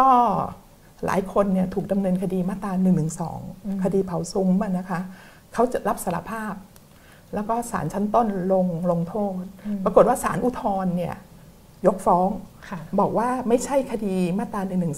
อืมเขามุ่งประทุษร้ายต่อทรัพย์ วางเพลิงเผาทรัพย์อะอ่าเอ่อประทุษร้ายต่อต่อรูปต่อทรัพย์ ไม่ได้ประทุษร้ายอาฆาตมาร้ายต่อองค์พระบรากายอืมอย่างเงี้ยจริง ๆ เนี่ยคดีเอมมี่อะฉะนั้นถ้าเทียบเคียงกับคำพิพากษาของศาลเอ่อศาลอุทธรภาค4เนี่ยอืมกับคำพิพากษาสิทธิมนุษยชนในยุโรปเนี่ยคดีเนี้ยไม่ควรถูกดำเนินคดีมาตรา1นึอืม ค่ะ คือถ้าจะโดนก็โดนคดีเรื่องเผาทำลายวางเอ่ออันนั้นไปวางเพลิงเผาทรัพย์ผู้อื่นอืมค่ะค่ะ ทีนี้เราก็จะเห็นว่าเส้นมาตรฐานมันมันหลายเส้นมากเลยเนาะมันไม่รู้ว่าอันไหนคือมาตรฐานอะไรยังไง ทีนี้มันมันมีทางทางเลือกไหมคะหรือว่ามีมีความหวังไหมว่าเราจะทำให้มันเกิดเส้นมาตรฐานในการพิจารณาคดีให้มันแบบเป็นธรรมอะ คือเราก็เรียกร้องมาโดยตลอดอืมอืมถูกไหมอย่างที่บอกที่ผ่านมาฝ่ายคณะราษฎรฝ่ายประชาชนเขาก็เรียกร้องมาโดยตลอด แต่ปรากฏว่ารัฐ รัฐไม่ได้ตอบสนองค่ะรัฐใช้กฎหมายเข้ามาจัดการอืมฉะนั้นทางออกต้องมีการเจรจาอืมต้องคุย ต้องคุยถึงปัญหาที่แท้จริง ว่าเฮ้ยเราจะแก้ปัญหายังไงประเทศไทยจะเดินไปทางไหนอืมเพราะไม่งั้นเนี่ยถ้าไม่แก้ปัญหาถูกไหมคะ รัฐไม่เปิดเอ่อรับคำเจรจาหรือไม่เปิดทางให้ให้กับประชาชนเนี่ยไม่ฟังเสียงประชาชนเนี่ยนะคะ คือทางออกอะ่ะคือความรุนแรงแน่นอนค่ะค่ะค่ะ แต่ก็ดูเหมือนว่าโอกาสในการที่จะได้คุยกันจริง ๆ มันมันก็ยังประตูก็ยังไม่ค่อยเปิดเท่าไหตร่อนนี้ยังไม่เห็นเลยอะ่ะอือหืออืมคือเราอะอยู่หน้างานเนี่ย ทุกคนเนี่ยทุกวันเนี่ยมีหมายสารเออมีหมายตำรวจอะมาทุกวันค่ะถูกไหมเราก็จะได้ยินว่าอ้าวจับคนนู่นจับคนนี่อืมเออ หนึ่งหนึ่งสองออกหมายจับแล้วนะ คือปีที่แล้วเนี่ยหนึ่งหนึ่งสองไม่ออกหมายจับเลยค่ะปีเนี้ยมาออกหมายจับแล้วอืมเอออย่างเงี้ยค่ะ ฉะนั้นเนี่ยคือตอนเนี้ยคือคือรัฐใช้กฎหมายอะเนี่ยเข้ามาแบบกวาดจับอะอืมฉะนั้นทางออกมันจะอยู่กับใคร อยู่กับประชาชนก็จะอยู่ฝ่ายรัฐก็ต้องฝากรัฐไว้อะค่ะอืมค่ะค่ะค่ะอืมพี่เอน่าจะเคยพี่เอเห็นการทำงานในระบบ มองเห็นได้ได้เข้าไปรู้ว่ากลไกรัฐกลไกกระบวนการยุติธรรมทำงานยังไงเนาะพี่เอคิดว่าปัญหาจริง ๆ มันติดอยู่ที่อะไรอะไรที่ทำให้เรารู้สึกว่าเราไม่สามารถคาดหวังกับระบบได้ แต่ต้องไปคาดหวังว่าให้ประชาชนออกมาเรียกร้องเอง คือจริง ๆอะรัฐมีหน้าที่อืมถูกแต่รัฐไม่ทำหน้าที่นั้นค่ะถูกไหมคะ คือรัฐมีเครื่องมือพร้อมสุดอะอืมแต่รัฐไม่ได้ไม่ได้ทำอืม พี่ขอยกตัวอย่างง่าย ๆ อย่างเงี้ย ตอนนี้เนี่ยการชุมนุมสาธารณะอะของประชาชนทั่วไปอะแทบทำไม่ได้เลยอะค่ะถูกไหมคะตามสิทธิ์ตามหลักเนี่ยเจ้าหน้าที่ตำรวจต้องเป็นผู้อำนวยความสะดวกในการชุมนุมอืมถูกไหมคะแต่ปัจจุบันเนี่ยพอชุมนุมปุ๊บมาแล้วเจ้าหน้าที่ตำรวจกวาดจับอืม สลายการชุมนุมเฮ้ยทำไมมันผิดฝาผิดตัวอืมเฮ้ยมันเกิดอะไรขึ้นกับสังคมไทยอะอืมเฮ้ยทำไมมันดูกลับด้านกันเลยอะใช่ไหมคะอืมแต่ยังไงอะพี่คิดว่าถ้ากลับมาพูดถึง1นึอะพี่คิดว่า1นึเป็นปัญหาเชิงโครงสร้างด้วยนะ เป็นปัญหาของกระบวนการยุติธรรมด้วยค่ะคือเนี่ยอย่างเราทำคดีอะเราเห็นอยู่ถูกไหมคะเออ ถ้าคนที่กล้าหาญเราใช้ศัพท์เลยนะ ถ้าคนที่กล้าหาญเนี่ยเขาจะเขาจะพิพากษายกฟ้องเนี่ยตามหลักวิชาอืมอืมถูกไหมคะค่ะเออแต่ถ้าถ้าเขารู้สึกว่าเขาอึดอัดไม่สบายใจหรือว่าอะไรเงี้ยพี่เจอพี่เจอหลายคดีมากเลยนะ ผู้พิพากษาดีดีดีมากนะคะลงลงโทษอะอ่าลงโทษหนึ่งหนึ่งสองอะ เนื้อออกไหมคะหมายถึงว่าโดยส่วนตัวเขาเป็นคนใจดี ใช่เป็นคนที่ทำคดีกับเรานี่แบบเฮ้ยยกฟ้องแน่อืมมันมีคดีผู้ป่วยจิตเวชอย่างเงี้ยเอ้ยค่ะพี่คิดว่ายกฟ้องแน่ แต่ตอนไปฟังคำพิพากษาเนี่ย ลงเฉยเลยอะอ่าเออแล้วพี่คิดว่ามันบางทีมันเนี่ย คือพอมาตราหนึ่งสองอะมันกลายเป็นเรื่องโครงสร้างทางกระบวนการยุติธรรม คือถ้าไม่แก้ปัญหามันอะ มันก็ส่งผลทำให้คนในกระบวนการยุติธรรม อาจที่จะไม่กล้าอืมอืมค่ะค่ะ เพราะฉะนั้นทางออกก็คืออาจต้องหาหาทางคุยกันให้มากขึ้น แล้วก็คาดหวังว่าจะมีคนที่กล้าหาญคนในระบบที่กล้าหาญออกมา ต้องใช้ศัพท์ของอาจารย์นิธิว่าต้องการอะไรนะขบฏในระบบอะอ่าเออค่ะอย่างนั้นนะค่ะค่ะค่ะอืมค่ะอืมค่ะอืมค่ะโอเคทีนี้เราเราคุยกันเห็นภาพรวมเห็นเห็นความหวังต่อกระบวนการยุติธรรมไทยนะคะ แต่ว่าอีฟอาจจะอยากถามเจาะในเรื่องการทำงานของพี่เอ๋นิดนึงว่าตลอดเวลาที่ทำงานทำศูนย์ทนายสิทธิ์มาเนี่ยเห็นคนหลากหลายมากที่โดนดำเนินคดีนะคะ มีคดีไหนไหมที่พี่เอรู้สึกว่ามันกระทบใจหรือว่าได้ทำแล้วรู้สึกยังยังยังตึงอยู่ในหัวใจอยู่อะไรแบบเนี้ยถ้าอยากลองแลกเปลี่ยนให้ฟังนิดนึงค่ะ คือส่วนใหญ่ เฉพาะคดีมาตราหนึ่งสองป่ะมาตราหนึ่งหนึ่งสองก็ได้หรืออันอื่นก็ได้ค่ะที่อ๋เป็นอมอคือจริง ๆ คดีคือด้วยความที่เราทำมานานนะเนาะอืมเราก็ส่วนใหญ่ก็คดีหนึ่งสองที่พี่ทำส่วนใหญ่อะเป็นผู้ป่วยจิตเวชค่ะเออหมายถึงว่าเป็นผู้ป่วยจิตเวชจริง ๆ หรือว่าจำเป็นที่จะต้องเขาเป็นผู้ป่วยจิตเวชจริงอืมๆแล้วเราก็เอาหมอจิตเวชเนี่ยมาเบิกความว่าเขาว่าป่วยจิตเวชอืมเออ มีอยู่คดีหนึ่งเนี่ยเออ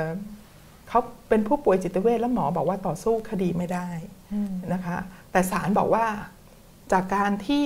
สอบถามเขาตอบชื่อนามสกุลได้เนี่ย ถือว่าเขาต่อสู้คดีได้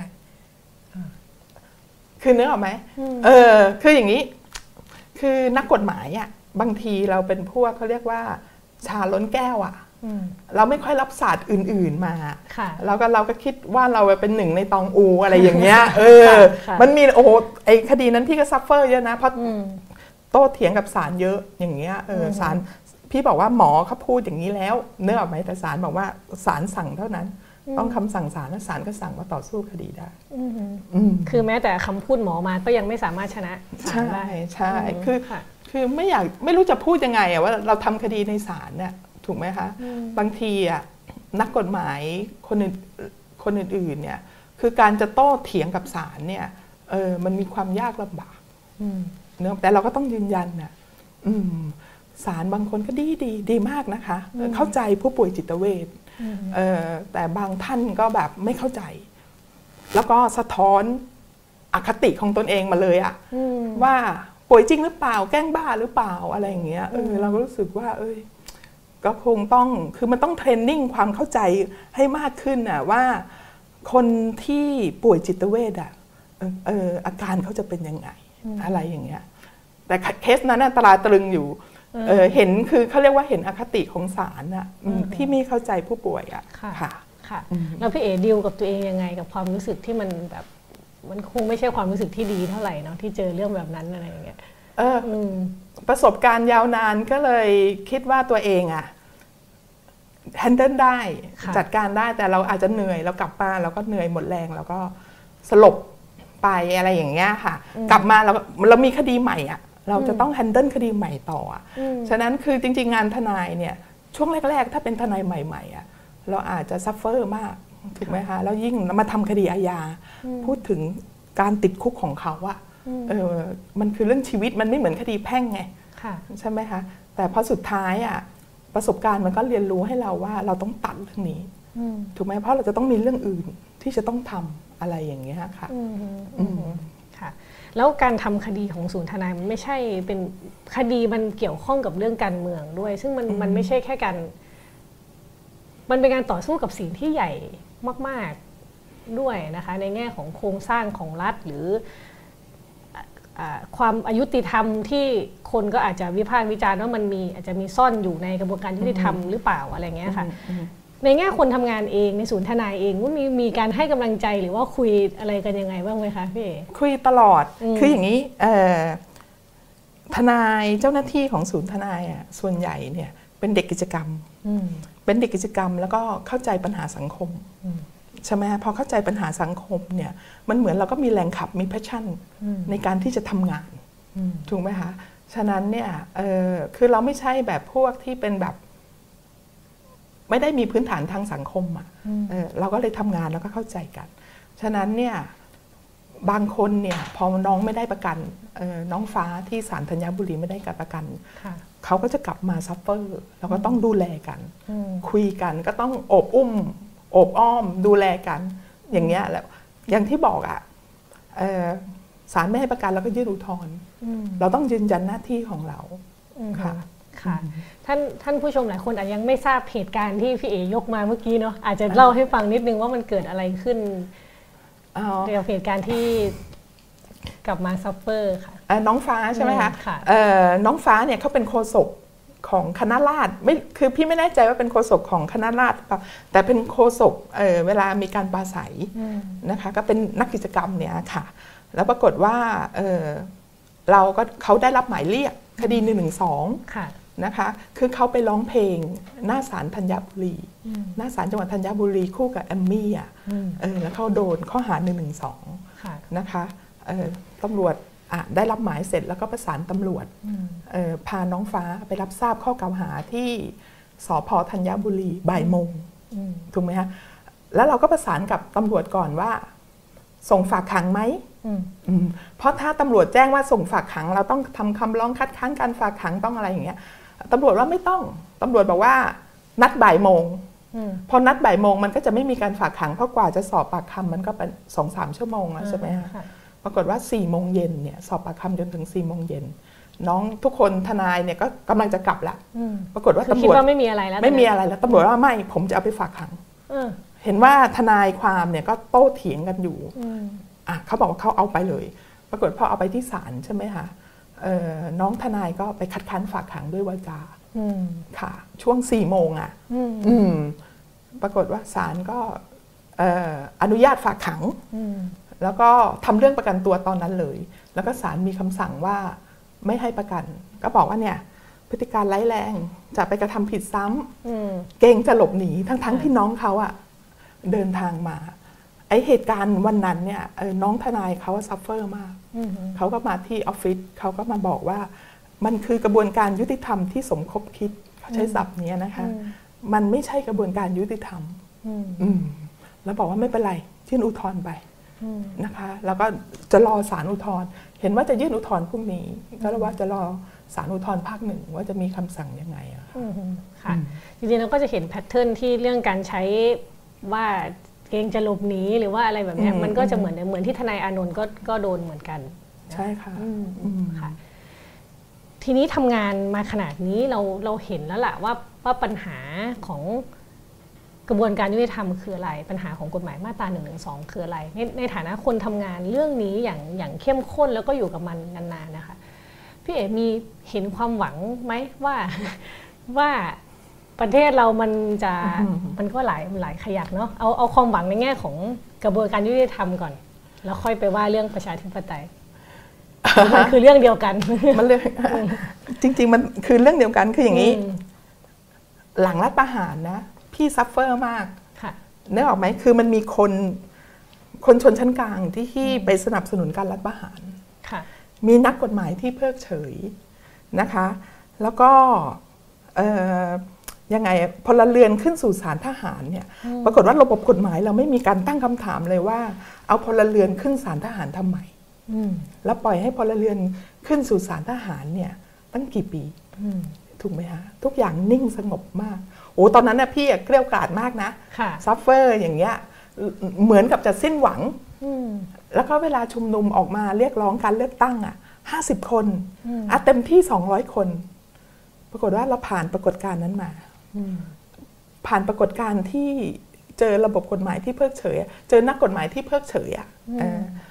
ปรากฏว่ามีการชุมนุมใหญ่ คือมันมีการเลือกตั้งค่ะคะแนนเสียงของอนาคตใหม่6ล้านเสียง เฮ้ย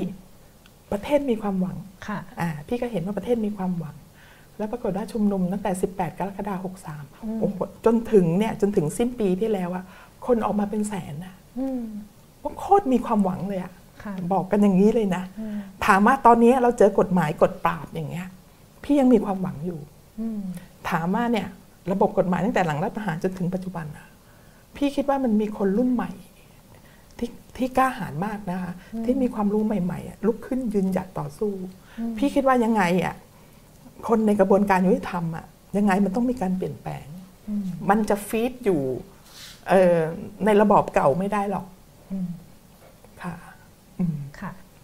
สังคมเปลี่ยนโลกเปลี่ยน ใช่ ระบบก็ต้องเปลี่ยนตามเหมือนกัน ใช่ พี่อะอ่านไอ อ่านคำสัมภาษณ์ของน้องๆ รุ่นใหม่อะพวกเยาวชนรุ่นใหม่อะอืมเขาเติบโตมาจากการที่เขาได้อ่านเอ่อหนังสือบทความในออนไลน์นะอืมคืออย่างที่บอกหนังสือของกระทรวงศึกษาไม่ต้องพูดถึง แต่เขาเติบโตทางด้านความคิดเนี่ยจากงานเนี่ยจาก social media จากอะไรอย่างเงี้ยเอ้ยแล้วรู้สึกว่าประเทศมีความหวังอืมอืมหลายคนก็ถามว่า เอ้า ตอนเนี้ย มันชุมนุมแค่สามสี่ร้อยคน พี่ยังมีความหวังอยู่เหรอพี่ว่าเฮ้ยพี่มี ถูกไหมคะ ทุกคนไปอยู่ใน Clubhouse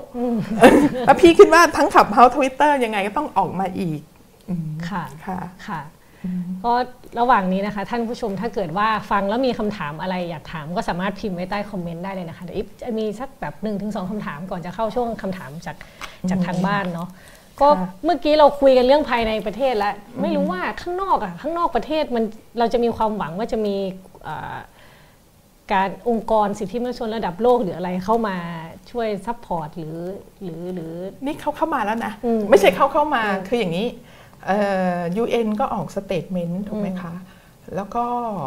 เอ่อมูลนิธิกวางจูก็ออกหนังสือออกมายัง รัฐบาลไทยอืม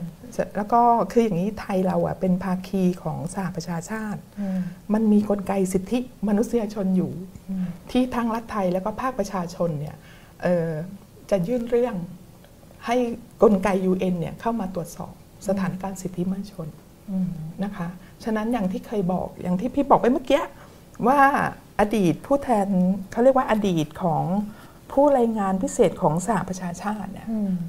เขาก็บอกว่ามาตราหนึ่งสองไม่ควรที่จะอยู่ในประเทศที่เป็นประชาธิปไตยอืมเออเขาก็มีข้อห่วงกังวล มีมีหนังสือมาบอกว่าเออคุณต้องยกเลิกหรือคุณต้องแก้ไขมาตราหนึ่งหนึ่งสองอืมนะคะมีหลายพี่ถ้าจำไม่ผิดมีหลายองค์กรเลยอืมออก statementออกหนังสือออกข้อห่วงกังวล แล้วก็ในแต่ละปีมันก็มีกลไก UN ที่เราจะต้องยื่นไปยัง UN ถูกไหมคะอืมเขาก็ต้องตั้งคำถามมาค่ะฉะนั้นน่ะเราไม่ได้อยู่เป็นประเทศเดียวในโลกอะอ่า่ะเออยังไงรัฐไทยก็ต้องตอบอืมอืมว่าตอนนี้คุณใช้มาตราหนึ่งสองไปเยอะมากเนี่ยอืมทำไมคุณใช้อืมเขาสะดุ้งสะเทือนกันอยู่ใช่ไหมถ้าถ้าดูแล้วพี่คิดว่าไอการงดใช้สองสามปีอะอืมมันเห็นอยู่อืมถูกไหมมันถูกตั้งคำถามอยู่ค่ะค่ะ ค่ะคือแต่ว่าถ้าถ้าณตอนนี้ถ้ามองสถานการณ์ไปข้างหน้าว่า ถ้ายังมีการใช้มาตรา1นึต่อไปเรื่อยๆเนี่ยพี่เอกคิดว่ามันจะนำสังคมเราไปสู่จุดไหนบ้างคะมันปัญหาใหญ่ของมันที่ถ้าเรายังคงใช้อยู่เนี่ย ก็นำไปสู่ความขัดแย้งอะอืมแล้วก็พี่คิดว่าคนก็จะไม่เชื่อมั่นในกระบวนการยุติธรรมมคือณตอนนี้อะหลายคนเนี่ยที่เป็นลูกความเราอะเขางงเขาตั้งคำถามกับมาตราหนึ่งหนึ่งสองคือเขามองว่า คือเขารู้สึกว่ามาตราหนึ่งหนึ่งสองตอนเนี้ยมันไม่ต้องพิสูจน์อะไรเลยเหรอแล้วศาลถึงแบบเออถึงทำไมถึงไม่ให้ประกันอืมเขาตั้งคำถามถึงมาตราหนึ่งหนึ่งสองคนรุ่นใหม่อืมเขาตั้งคำถามถึงศาลอืมที่พี่บอกไงว่าตอนนี้คู่ขัดแย้งอะมาเปลี่ยนเป็นศาลกับประชาชนอืมฉะนั้นเนี่ยประสบการณ์ที่พี่เป็นทนายความมาเนี่ย มันไม่เคยคือนอกจากคดีอากงนะ ที่เขา ไปเอ่อชุมนุมลำลึกอากงที่หน้าศาลน่ะครั้งเนี้ยที่มีการไปศาลอืมไปเรียกร้องความเป็นธรรมอย่างเงี้ยค่ะอืมอืมมันก็เลยจะส่งผลทำให้สถาบันตุลาการเนี่ยสั่นสะเทือนอืมค่ะค่ะ โอเคค่ะ ไม่แน่ใจว่าคำถามจากทางบ้าน มีมายังไงบ้าง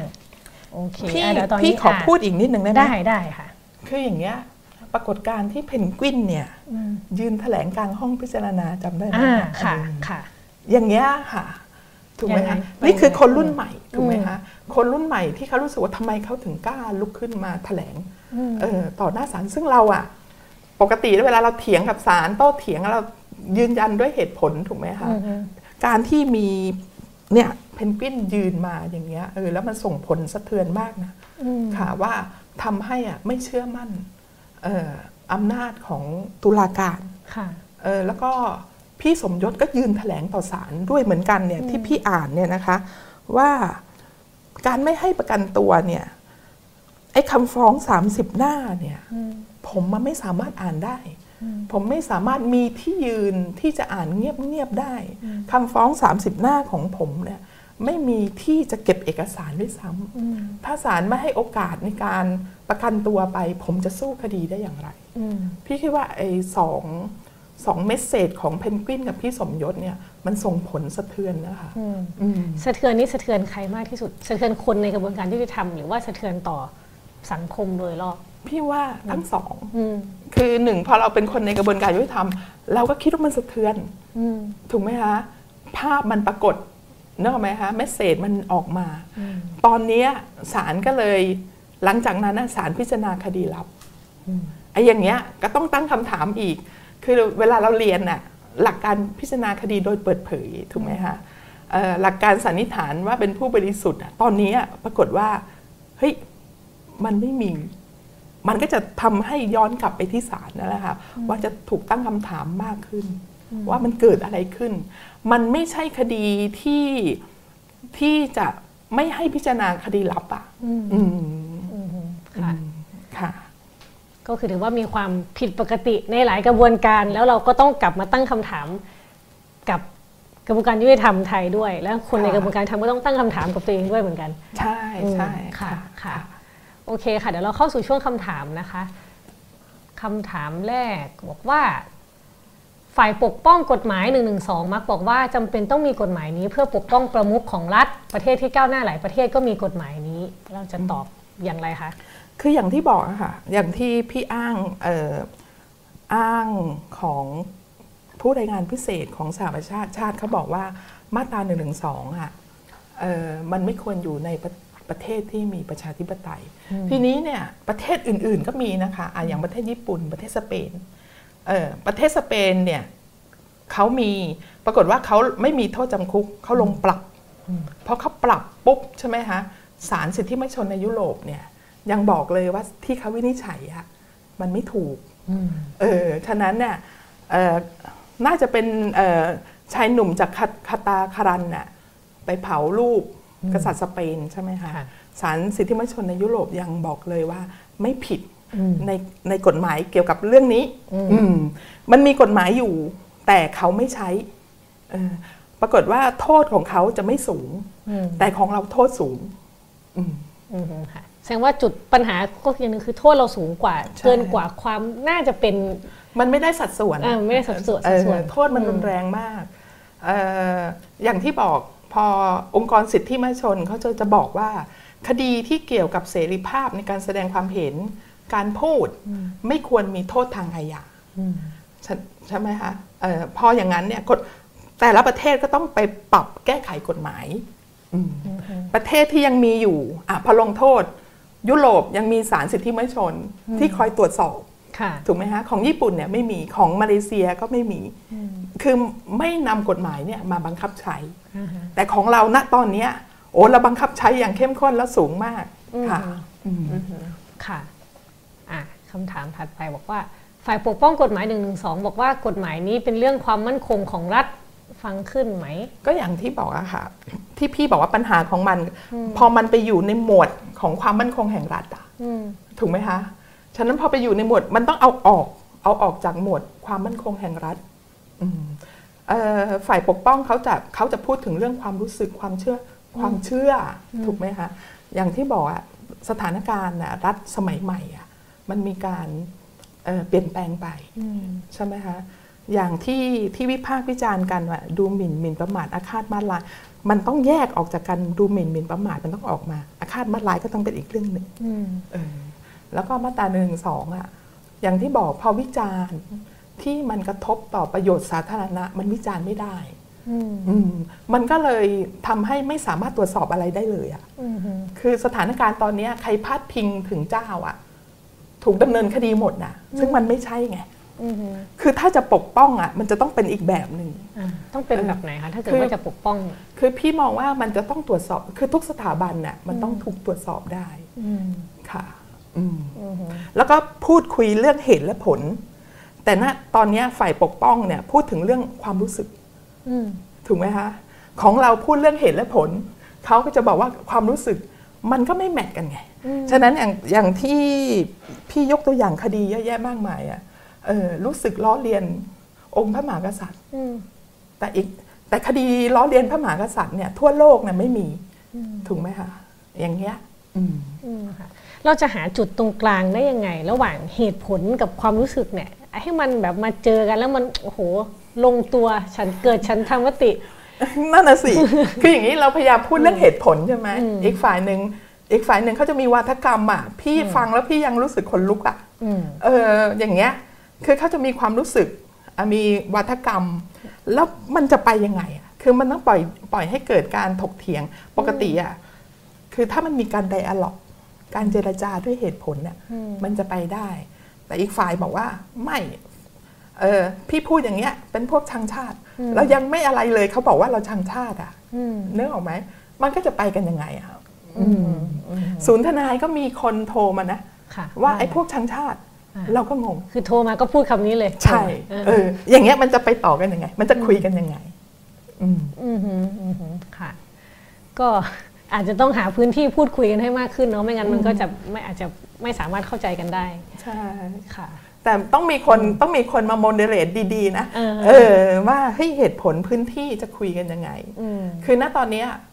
หลายคนบอกว่าขอสิทธิประกันตัวอืมสิทธิประกันตัวเรายังไม่ได้เลยอืมอืมฝ่ายปกป้องบอกว่าจะต้องเพิ่มโทษให้หนักขึ้นอืมตัดคอที่เพลือน โอนพี่ก็ฟังแล้วพี่ก็บอกว่า โอ้นี่มันยุคกฎหมายตาสามดวง เราเราอยู่ในยุคใหม่นะเออเราเป็นสมาชิกของสหประชาชาตินะค่ะเออเราจะไปตัดคอลิบเลือนน่ะมันไม่ได้นะค่ะก็ต้องดูหลักสิทธิมนุษยมนุษยชนของโลกสากลด้วยค่ะประกอบไปด้วยใช่ไหมค่ะคะค่ะอ่าคำถามถัดไปบอกว่าก่อน1นึจะถูกนำกลับมาใช้รอบล่าสุด มีสัญญาณจากรัฐบาลว่าพร้อมพร้อมกลับมาใช้กฎหมายนี้ ถือเป็นเรื่องปกติไหมที่ฝ่ายบริหารส่งสัญญาณ แล้วกระบวนการยุติธรรมก็ดำเนินไปในทิศทางเดียวกันค่ะ คือตอนนี้ผิดปกติแน่นอนอืมอย่างที่บอกว่าเอ่อกระบวนการยุติธรรมเนี่ย เจ้าหน้าที่ตำรวจเนี่ยเราเข้าใจเจ้าหน้าที่ตำรวจนะอืมคือเวลาไปคุยกับพนักงานสอบสวนเนี่ย คือเขาไม่มีความเป็นอิสระอืมเขาถูกสายบังคับบัญชาอืม ตอนเราพยายามคาดหวังองค์กรอายการ ซึ่งเป็นองค์กรตามรัฐธรรมนูญอืมแล้วก็องค์กรศาลซึ่งเป็นอำนาจอธิปไตยอืมของไทย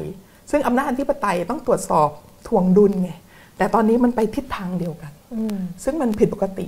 อืมมันต้องไม่ไปทิศทางเดียวกัน มันต้องไม่เป็นเนื้อเดียวกันอืมอืม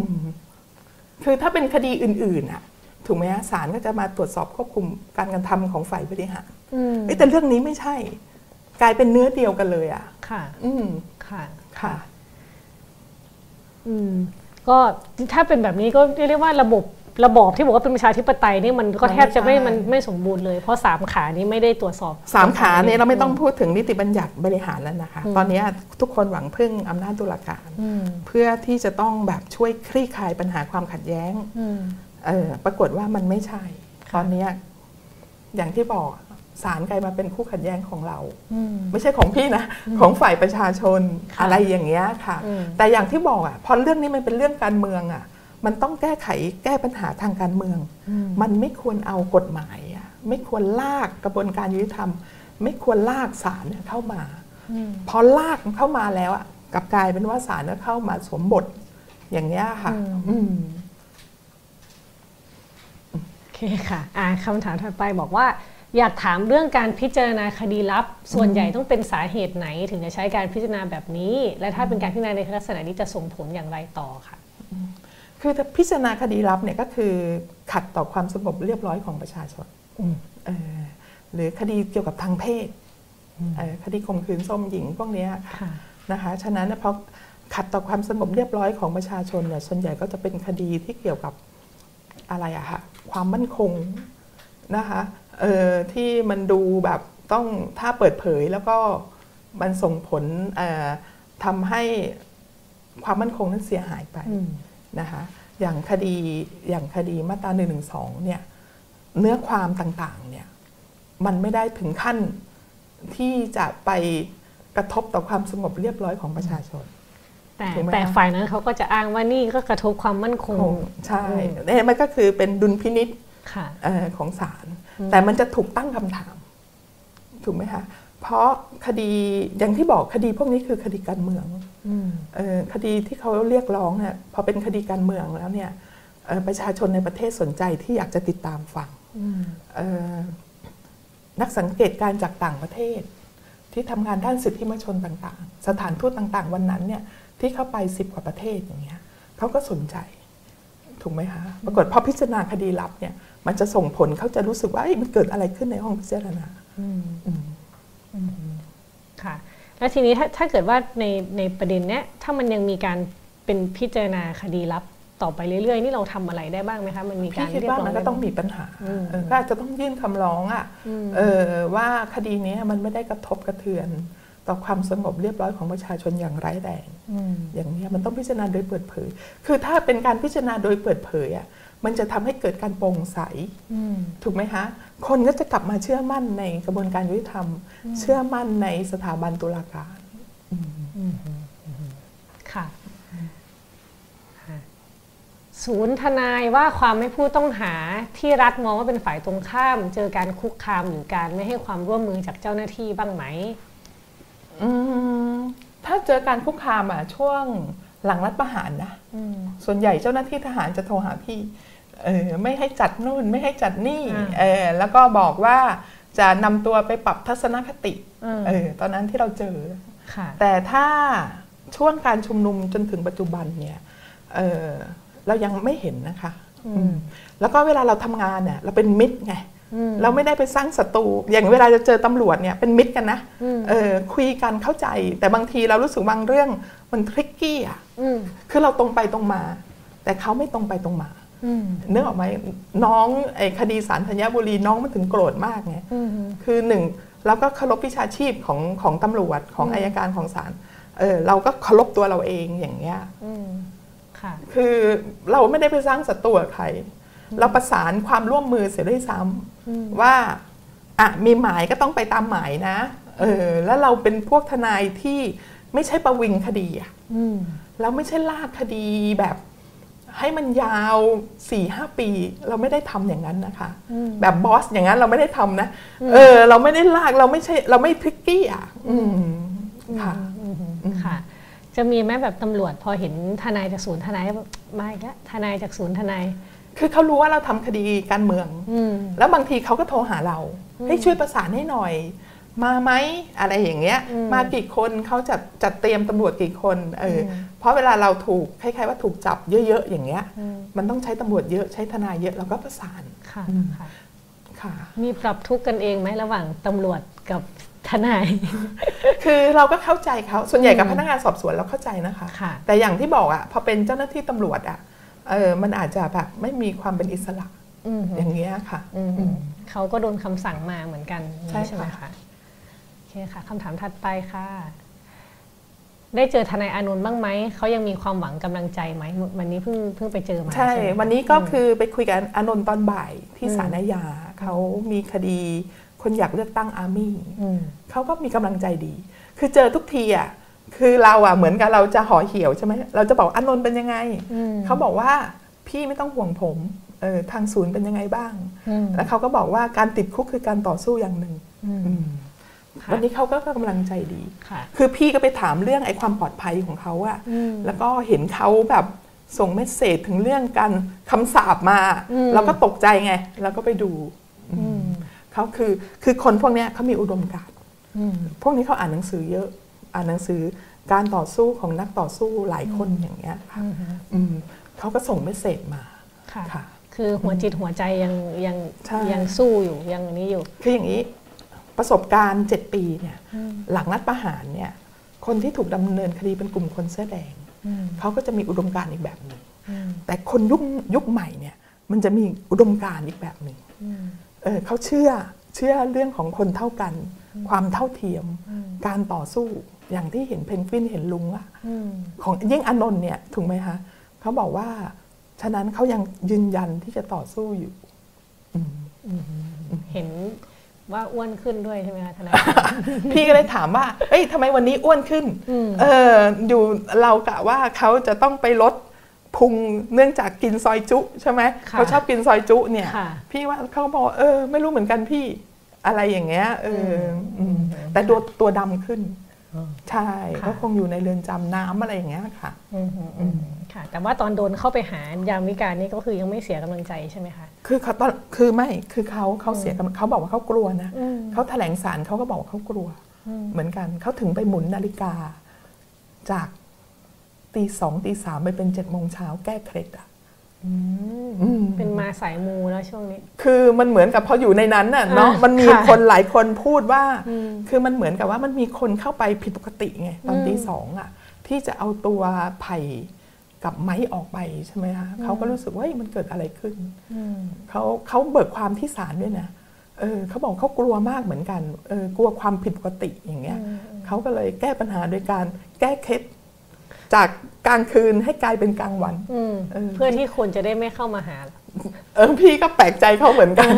ค่ะ ค่ะอ่าวิธีคิดซับซ้อนนิดหน่อย ใช่ใช่ค่ะอ่าคำถามถัดไปค่ะ เห็นตำรวจอายการศาลที่ไม่เห็นด้วยกับเรื่องนี้บ้างไหม ถ้ามีพวกเขารู้สึกและคิดเห็นอย่างไรค่ะอื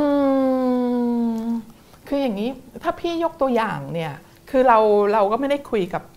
อายการศาลเนาะ คืออย่างกับตำรวจเนี่ยเขาก็บอกเขาเข้าใจแต่เขาก็ทำตามหน้าที่เออแต่ของศาลเนี่ยพี่เห็นว่าศาลจังหวัดขอนแก่นและศาลอาญากรุงเทพใต้ให้ประกันมาตรา1นึเนี่ยพี่คิดว่ามีความหวังไอ้ปรากฏการณ์เนี่ยทำให้เห็นเลยว่าเฮ้ยมันมีคนในกระบวนการยุติธรรมที่ยืนยันหลักวิชาอยู่อืมค่ะค่ะแล้วคนที่ยืนยันหลักวิชาคนที่กล้าหาญอยู่ในระบบเนี่ยเขา เขาจะไม่โดนอะไรเหรอคะหมายความว่ามันมันก็คนจะมีข้อข้อข้ออ้างเนาะว่าจำเป็นต้องทำไป เพราะว่าเพราะว่ากลัวว่าตัวเองจะต้องโดนอะไรสักอย่างอะไรอย่งพี่เงี้ยคิดว่าเขาต้องมีสิ่งเขาที่ต้องแลกหรือเปล่าพี่คิดว่าเขาไม่กลัวเขาถึงทำเออค่ะถูกไหมคะอืมอืมคืออย่างนี้อย่างเราทำคดีตั้งแต่ 18 กรกฎาคมการชุมนุมใหญ่ ที่มีการจับล็อตแรกอะ่ะโอคือวันที่ 15 ตุลาตอนตีสี่อะที่สลายการชุมนุมที่ หน้าทำเนียบถูกไหมคะ จับอนนท์ไปชุดหนึ่งอะ่ะ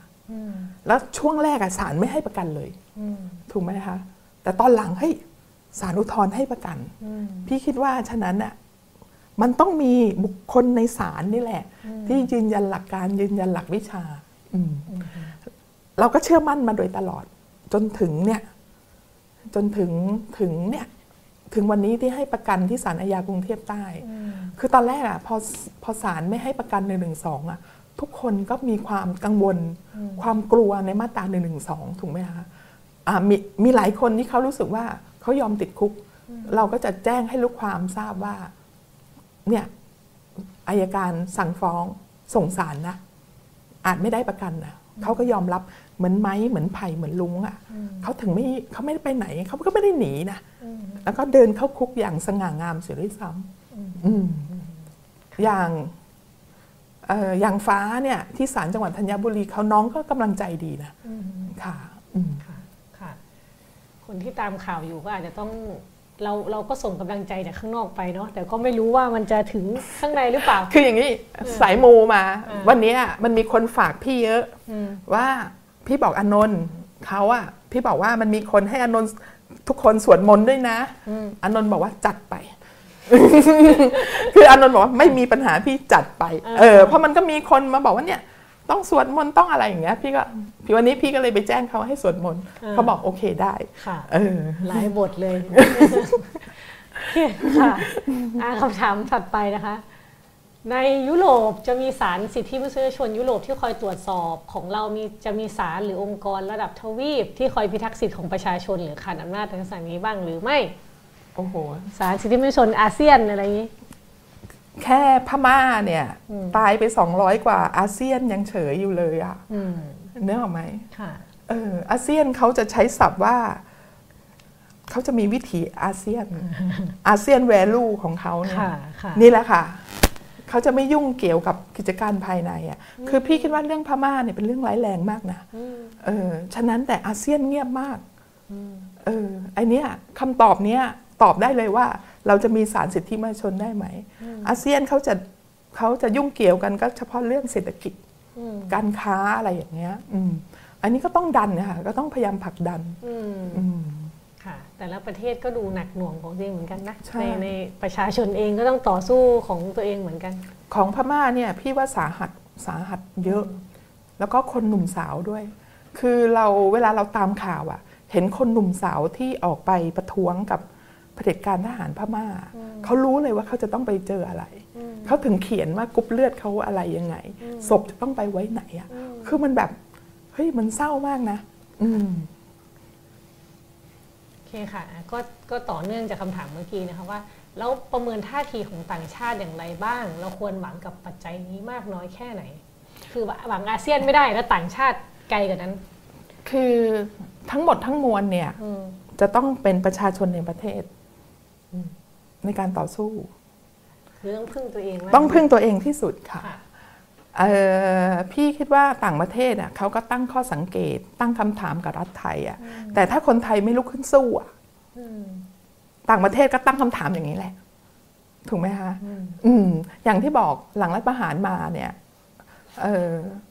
ต่างประเทศก็ตั้งคำถามว่า เอ้ย คุณต้องไม่ดำเนินคดีพลเรือนในศาลทหารนะอืมใช่ไหมคะเขาก็ตั้งคำถามมาอย่างเงี้ยเออ ก็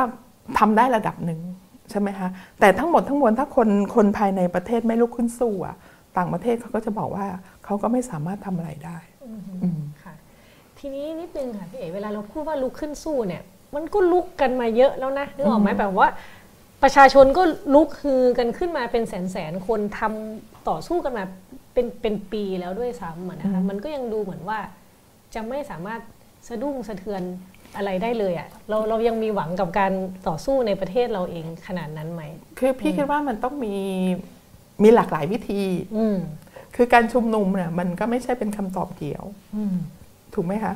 เอ่อไม่มีประเทศไหนที่มีการชุมนุมเยอะแล้วก็จะไล่รัฐบาลได้อืมเออแต่ก็คือกดดันได้ระดับหนึ่ง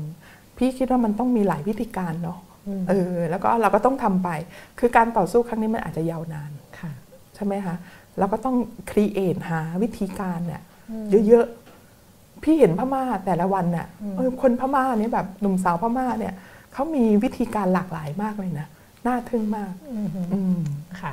ค่ะ ก็คือเราอาจจะต้องหาทางไปแบบเข้าไปในระบบด้วยไหมแก้เข้าไปในระบบด้วย ถ้าสู้บนท้องถนนไม่ได้อะไรอย่างเงี้ยอืมก็ดูในสภาผู้แทนอะอ่าณตอนนี้อะ เข้าไปค่ะอยู่ในระบบแล้วมันก็ทำอะอะไรก็ได้แค่ระดับหนึ่งแต่พี่คิดว่าอืมมันก็ค่อยๆ คือไม่ไม่ใช่ค่อย ๆทำคือณตอนนี้ทำอะไรได้ทำอืมอืมส่งเสียงให้มากขึ้น ให้รู้ว่ามันมีการละเมิดสิทธิมนุษยชนมากขึ้น มันมีการใช้กฎหมายที่บิดเบี้ยว กระบวนการยุติธรรมมันผิดเพี้ยนวิปริตอะไรอย่างเงี้ย พี่คิดว่าส่งเสียงไปเสียงของเราอะ มันก็คือจะไปสั่นคลอนเขาอืมเขาก็ต้องกลับมาปรับปรุงอืมค่ะ คำถามถัดไปค่ะ การบอกว่าการบอกต่างชาติที่วิจารณ์การใช้มาตรา1นึว่าต้องเคารพในความต่างทางวัฒนธรรม ประเพณีคุณค่า วิถีรากทางประวัติศาสตร์ของแต่ละประเทศถือเป็นเหตุผลที่ฟังขึ้นไหม อืมคืออย่างนี้ พี่คิดว่ามันก็จะคืออย่างนี้มันมีคุณค่าของมันอยู่ถูกไหมคะแต่คุณค่าอย่างนั้นมันต้องสอดคล้องกับระบอบประชาธิปไตยด้วย คืออย่างนี้ยังเหมือนเรามีกฎหมายตาสามดวงอะ่ะแล้วมันก็มันแก้มันปรับแก้โดยตลอด ใช่ไหมคะ สมัยก่อนเนี่ย ผู้หญิงต้องกราบเท้าสามีก่อนนอนอะมันก็มีการเปลี่ยนแปลงแก้ไข ถูกไหมคะเอออย่างนี้ยค่ะ ฉะนั้นเนี่ยคุณค่าอะไรที่มันไปกดทับ กดทับ เหยียดหยามเออมันไปเลือกปฏิบัติอย่างเงี้ยมันต้อง มันต้องมีการปรับปรุงแก้ไข ถามว่าณตอนนี้เวลาเราพูดถึง เราพูดถึงเรื่องนิติรัฐ ไม่ใช่เอ่อนิติรัฐก็คือ rule of law ไม่ใช่ rule rule by law ค่ะถูกไหมฮะเราพูดเรื่องนิติรัฐ เราพูดเรื่องประชาธิปไตย เราพูดเรื่องสิทธิมนุษยชน เราพูดเรื่องความเท่าเทียม เรื่องความเท่ากัน ทุกสถาบันเนี่ยต้องถูกตรวจสอบได้เนี่ยอันนี้คือคุณค่า ที่เราจะต้องผลักดันแล้วสร้างมันขึ้นมาเอ่อกฎหมายตัวเนี้ยวิพากษ์วิจารณ์ไม่ได้ไม่มีข้อยกเว้น มันก็ไม่สอดคล้องถูกไหมคะอืมมันก็ต้องปรับปรุงค่ะค่ะอืมคือต้องมีความเป็นประชาธิปไตยด้วยเนาะไม่ใช่ใช่ว่าจะเป็นวิถีของตัวเองอย่างเดียวโดยที่ใช่ไม่ได้อิงกับหลักสากลนะคะค่ะ น่าจะเหลือสักสองสามคำถามสุดท้ายเนาะค่ะทำคดีการเมืองเครียดไหมครับเอ่อ ก็เครียดนะเออแต่ก็พี่พูดถึงน้องๆมากกว่าก็คือเครียดคือเราอาจจะแฮนเดิลตัวเราเองได้ใช่ไหมคะแต่ก็คืออย่างที่บอกอะเรื่องการเมืองอะมันไม่ใช่เรื่องที่เราไปทำเรื่องสมัยก่อนอะถ้าถามว่าสมัยก่อนพี่ทำประเด็นสามจังหวัดชายแดนภาคใต้นะอันนั้นก็เครียดนะค่ะเออ สามจังหวัดชายแดนภาคใต้อะมันเป็นความเป็นความตายของคน ถูกควบคุมถูกซ้อมทรมานเอ่อการฆ่านอกระบบ การคุมขังไม่ชอบ ทนายเข้าไม่ถึงเอออันนั้นเครียดกว่านะ แต่คดีการเมืองอะพี่คิดว่าถ้าจะเครียดน่าจะเป็นคดีหนึ่งถึงสองเนี่ยที่เขาไม่ให้ประกัน แต่อย่างที่บอกเราก็ก็ต้องจัดการตัวเราเอง แล้วก็ต้องจัดการทีมด้วยอมพอมันทำงานหนักมันโหลด มันก็เหนื่อยล้าสะสมอะไรอย่างเงี้ย ก็ต้องบอกน้องๆว่าพักต้องหาแบบต้องจัดระบบเอ่อเพื่อที่ทุกคนทำงานแล้วมันก็จะแบบมีความสุขอะ่ะอืมค่ะคือต้องค่ะฮิวฮิวหัวใจกันเอง ใช่ด้วยใช่ไหมค่ะโอเค เคสหนึ่งหนึ่งสองไหนที่กระทบใจพี่เอที่สุด ซึ่งน่าอีฟน่าจะถามถามไปแล้วถามไปแล้วนะเอออย่างที่บอกอะมันมี คือถ้าเคสหนึ่งหนึ่งสองที่กระทบใจพี่มากที่สุดเนี่ย พี่เคยทำคดีกงจักรปีศาจนะยุคปีห้าสองห้าสามค่ะไอ้นั้นนะพี่รู้สึกว่าเออจำเลยไม่ควรติดคุกอะอืมเออศาลชั้นต้นยกฟ้อง คือลุงอะแกขายหนังสือกงจักรปีศาจค่ะใช่ไหมคะ มีคนเอามาฝากขายอืมเออแกไม่ได้อ่านอืมเอ่อ พยานในชั้นศาลเนี่ยเป็นอาจารย์ธงทองจันทรสุขนะอืมตอนนั้นเป็นพยานผู้เชี่ยวชาญค่ะอาจารย์ธงทองก็เบิกความว่าเอ่อถ้าไม่ได้อ่าน ก็แสดงว่าไม่ไม่รู้ว่าเนื้อหาเป็นยังไง ก็ไม่ควรที่จะเอ่อเข้าข่ายว่าหมิ่นประมาทอืมถูกไหมคะอาจารย์ธงทองก็เบิกความชัดศาลชั้นต้นก็ยกฟ้องอ่าตำรวจก็พิสูจน์ไม่ได้ว่าลุงได้อ่านหรือเปล่าค่ะถูกไหมฮะปรากฏว่าอย่างที่บอกอะ่ะพอมันเกี่ยวข้องกับคดีการเมืองอะ่ะ ไอ้คำพิพากษาอุทธรณ์ฎีกามันมาหลังรัฐประหารไงอืมอืมศาลยกศาลจำคุก พี่คิดว่าคดีเนี้ยพี่รู้สึกแบบเออ suffer หน่อยหนึ่งอือืมมค่ะลุงลุงที่เป็นคนหาเช้ากินค่ำอะ แกไปขายหนังสือตามตามไองานเสวนาอืมฮึแกก็ไปขายหลายเล่มเลย เออ แล้วก็มีคดีคงจักรปีศาจอยู่อืมฮึเออ แล้วก็ พี่ก็ทำให้พี่อะได้อ่านหนังสือกงจักรปีศาจเพราะคดีนี้เพราะว่าคดีนี้ค่ะใช่ใช่คือถ้าไม่ไปจับนี่คนก็อาจจะไม่ได้รู้จักเรื่องนี้ด้วยเออมค่ะค่ะค่ะโอเคอะคำถามสุดท้ายนะคะ คาดหวังบทบาทของพรรคการเมืองและนักการเมืองในกรณี1นึมากกว่านี้ไหม คาดหวังค่ะ พี่ก็พยายามพูดตลอดว่า มาแค่เพียงประกันตัวมันไม่พออมคืออานนท์ก็พูดตลอดใช่ไหมคะว่า เขาเสนอแล้วมันต้องเป็นบทบาทในสภาอืมคือเขามีหน้าที่แค่เนี้ยเรียกร้องเสนออเรื่องทั้งหมดร่างรัฐธรรมนูญใหม่เรื่องเออประยุทธ์ลาออกหรือเรื่องอย่างเงี้ยเอ่อปฏิรูปสถาบันอะในสภาต้องรับลูกไปค่ะปรากฏว่าก็อย่างที่เห็นเนี้ยค่ะทำได้แค่นี้ ใช่ไหมคะอืมอืมก็อย่างที่บอกอะมันติดล็อกสวด้วยอะไรอย่างเงี้ยค่ะค่ะค่ะโอ เคค่ะ ก็จากที่เราคุยกันมานะคะ ได้หลากหลายประเด็นมากเลยพี่เอ๋ทั้งในฐานะคนทำงาน ทั้งในฐานะที่มองเห็นโครงสร้างของการใช้กฎหมาย1นึแล้วก็รวมถึงตัวเลขคดีที่น่าสนใจมากๆนะคะเราจะเห็นว่ามันมีคนจำนวนมากจริง ๆ ที่ได้รับผลกระทบจากการใช้กฎหมายมาตรานี้นะคะ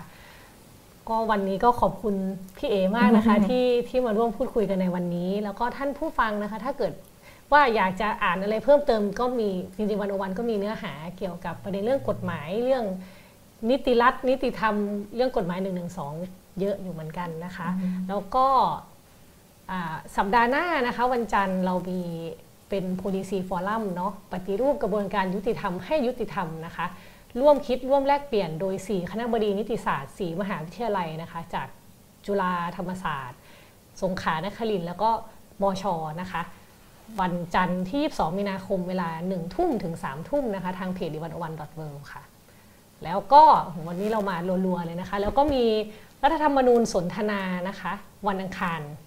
งานเมื่อกี้วันจันทร์เนาะอันนี้วันอังคารนะคะว่าด้วยเรื่ององค์กรอิสระนะคะนำเสนอแนวคิดโดยอาจารย์เข็มทองนะคะ แล้วก็มีการร่วมแลกเปลี่ยนความคิดโดย สมรักจัดกระบวนพลนิรันดร์พิทักษ์วัชระ แล้วก็รัตดาวันตันติวิทยาพิทักษ์นะคะดำเนินรายการโดยอาจารย์ประจักษ์ก้องกีรติค่ะ วันอังคารที่ 23 มีนาคมเวลาบ่าย 2 ถึง 4 โมงเย็นนะคะค่ะก็ตอนนี้มันก็ต้องมีการพูดถึงเรื่องกระบวนการยุติธรรมเรื่องอะไรหลากหลายนะคะ วันนี้ขอบคุณพี่เอ๋มากๆที่มาร่วมพูดคุยกันค่ะ แล้วก็รายการวันโอวันวันอวันก็ลาท่านผู้ชมไปก่อนนะคะ สวัสดีค่ะสวัสดีค่ะ